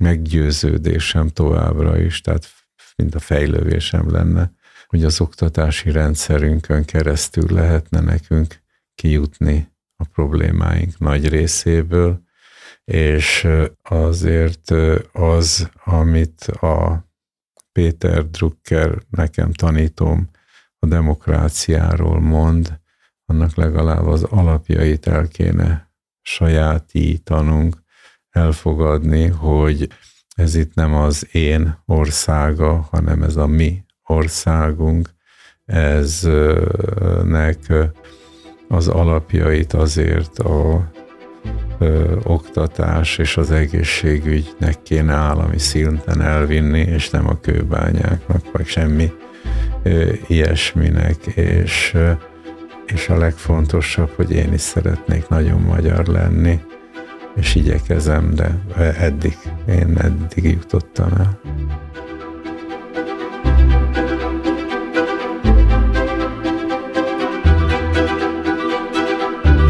Ennyi volt mára az Élet meg minden, legalábbis ami ezt az epizódot illeti. Ez az adás is a hallgatók támogatásával készült. Ha támogatni szeretnéd a podcastot, megteheted a Patreonon. Linket találsz ehhez a műsor honlapján, amelynek címe az életmegminden.hu. A műsor végén pedig hallgass meg kérlek a további szponzorok egyébként hasznos ajánlatait.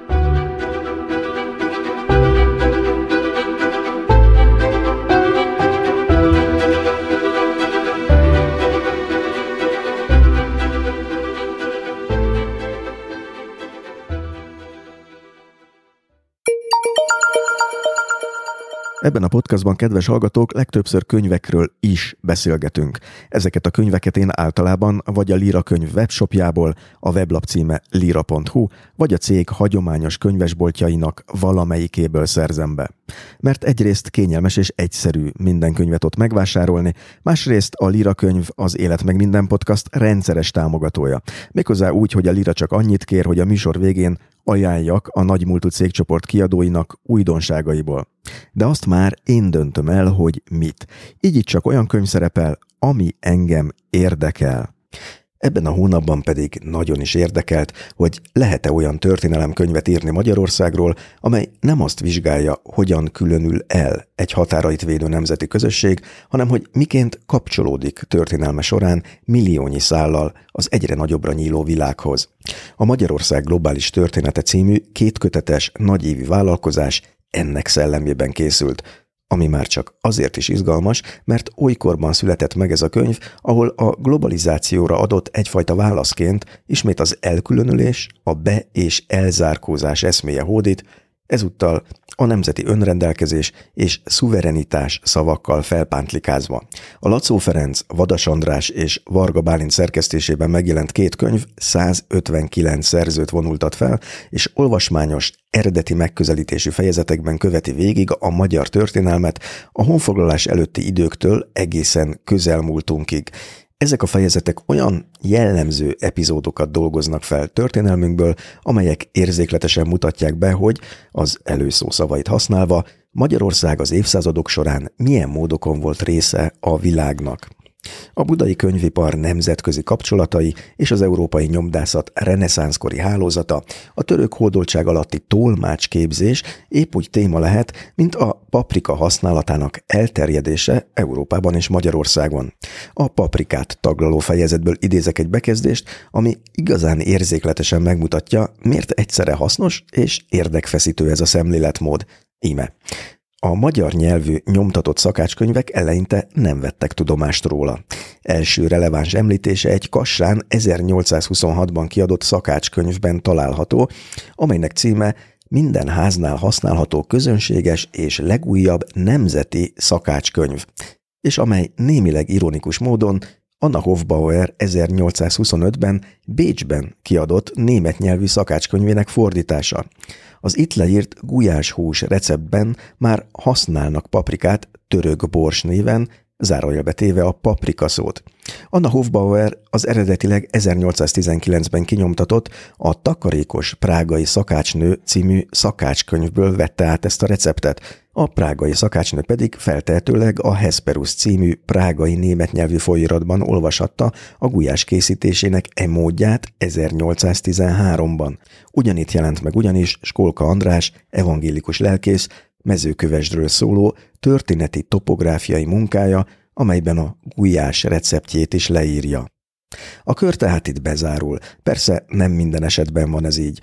A Magyar László világutazóról szóló fejezetben például azt olvasom, ő soha nem tért haza Magyarországra. Az ő kalandos élete során a Kongó folyón is vezetett veszélyes expedíciót, közel egy időben azzal, amikor a skót David Livingstone a térségben tevékenykedett, és jócskán megelőzve a belga állt Henry Morton Stanley-t, Stanley és Livingstone is egyébként Joseph Conrad a Sötétség mélyen című regényét inspirálták, amit aztán Coppola dolgozott fel a cselekményt Vietnámba helyezve Apokalipszis Most című filmjében. Megjegyzem, Magyar László kongói expedícióinak idején Magyarországon éppen az 1848-as forradalom és szabadságharc zajlott. Talán ennyiből is kiviláglik, hogy ez a könyv az olykor rejtett összefüggések lebilincselő tárháza, az olvasó pedig kedvére csemegészhet a történetek között. A Magyarország globális története című kétkötetes munka a Korvina kiadó gondozásában jelent meg. A könyvajánló a Líra könyv támogatásával készült.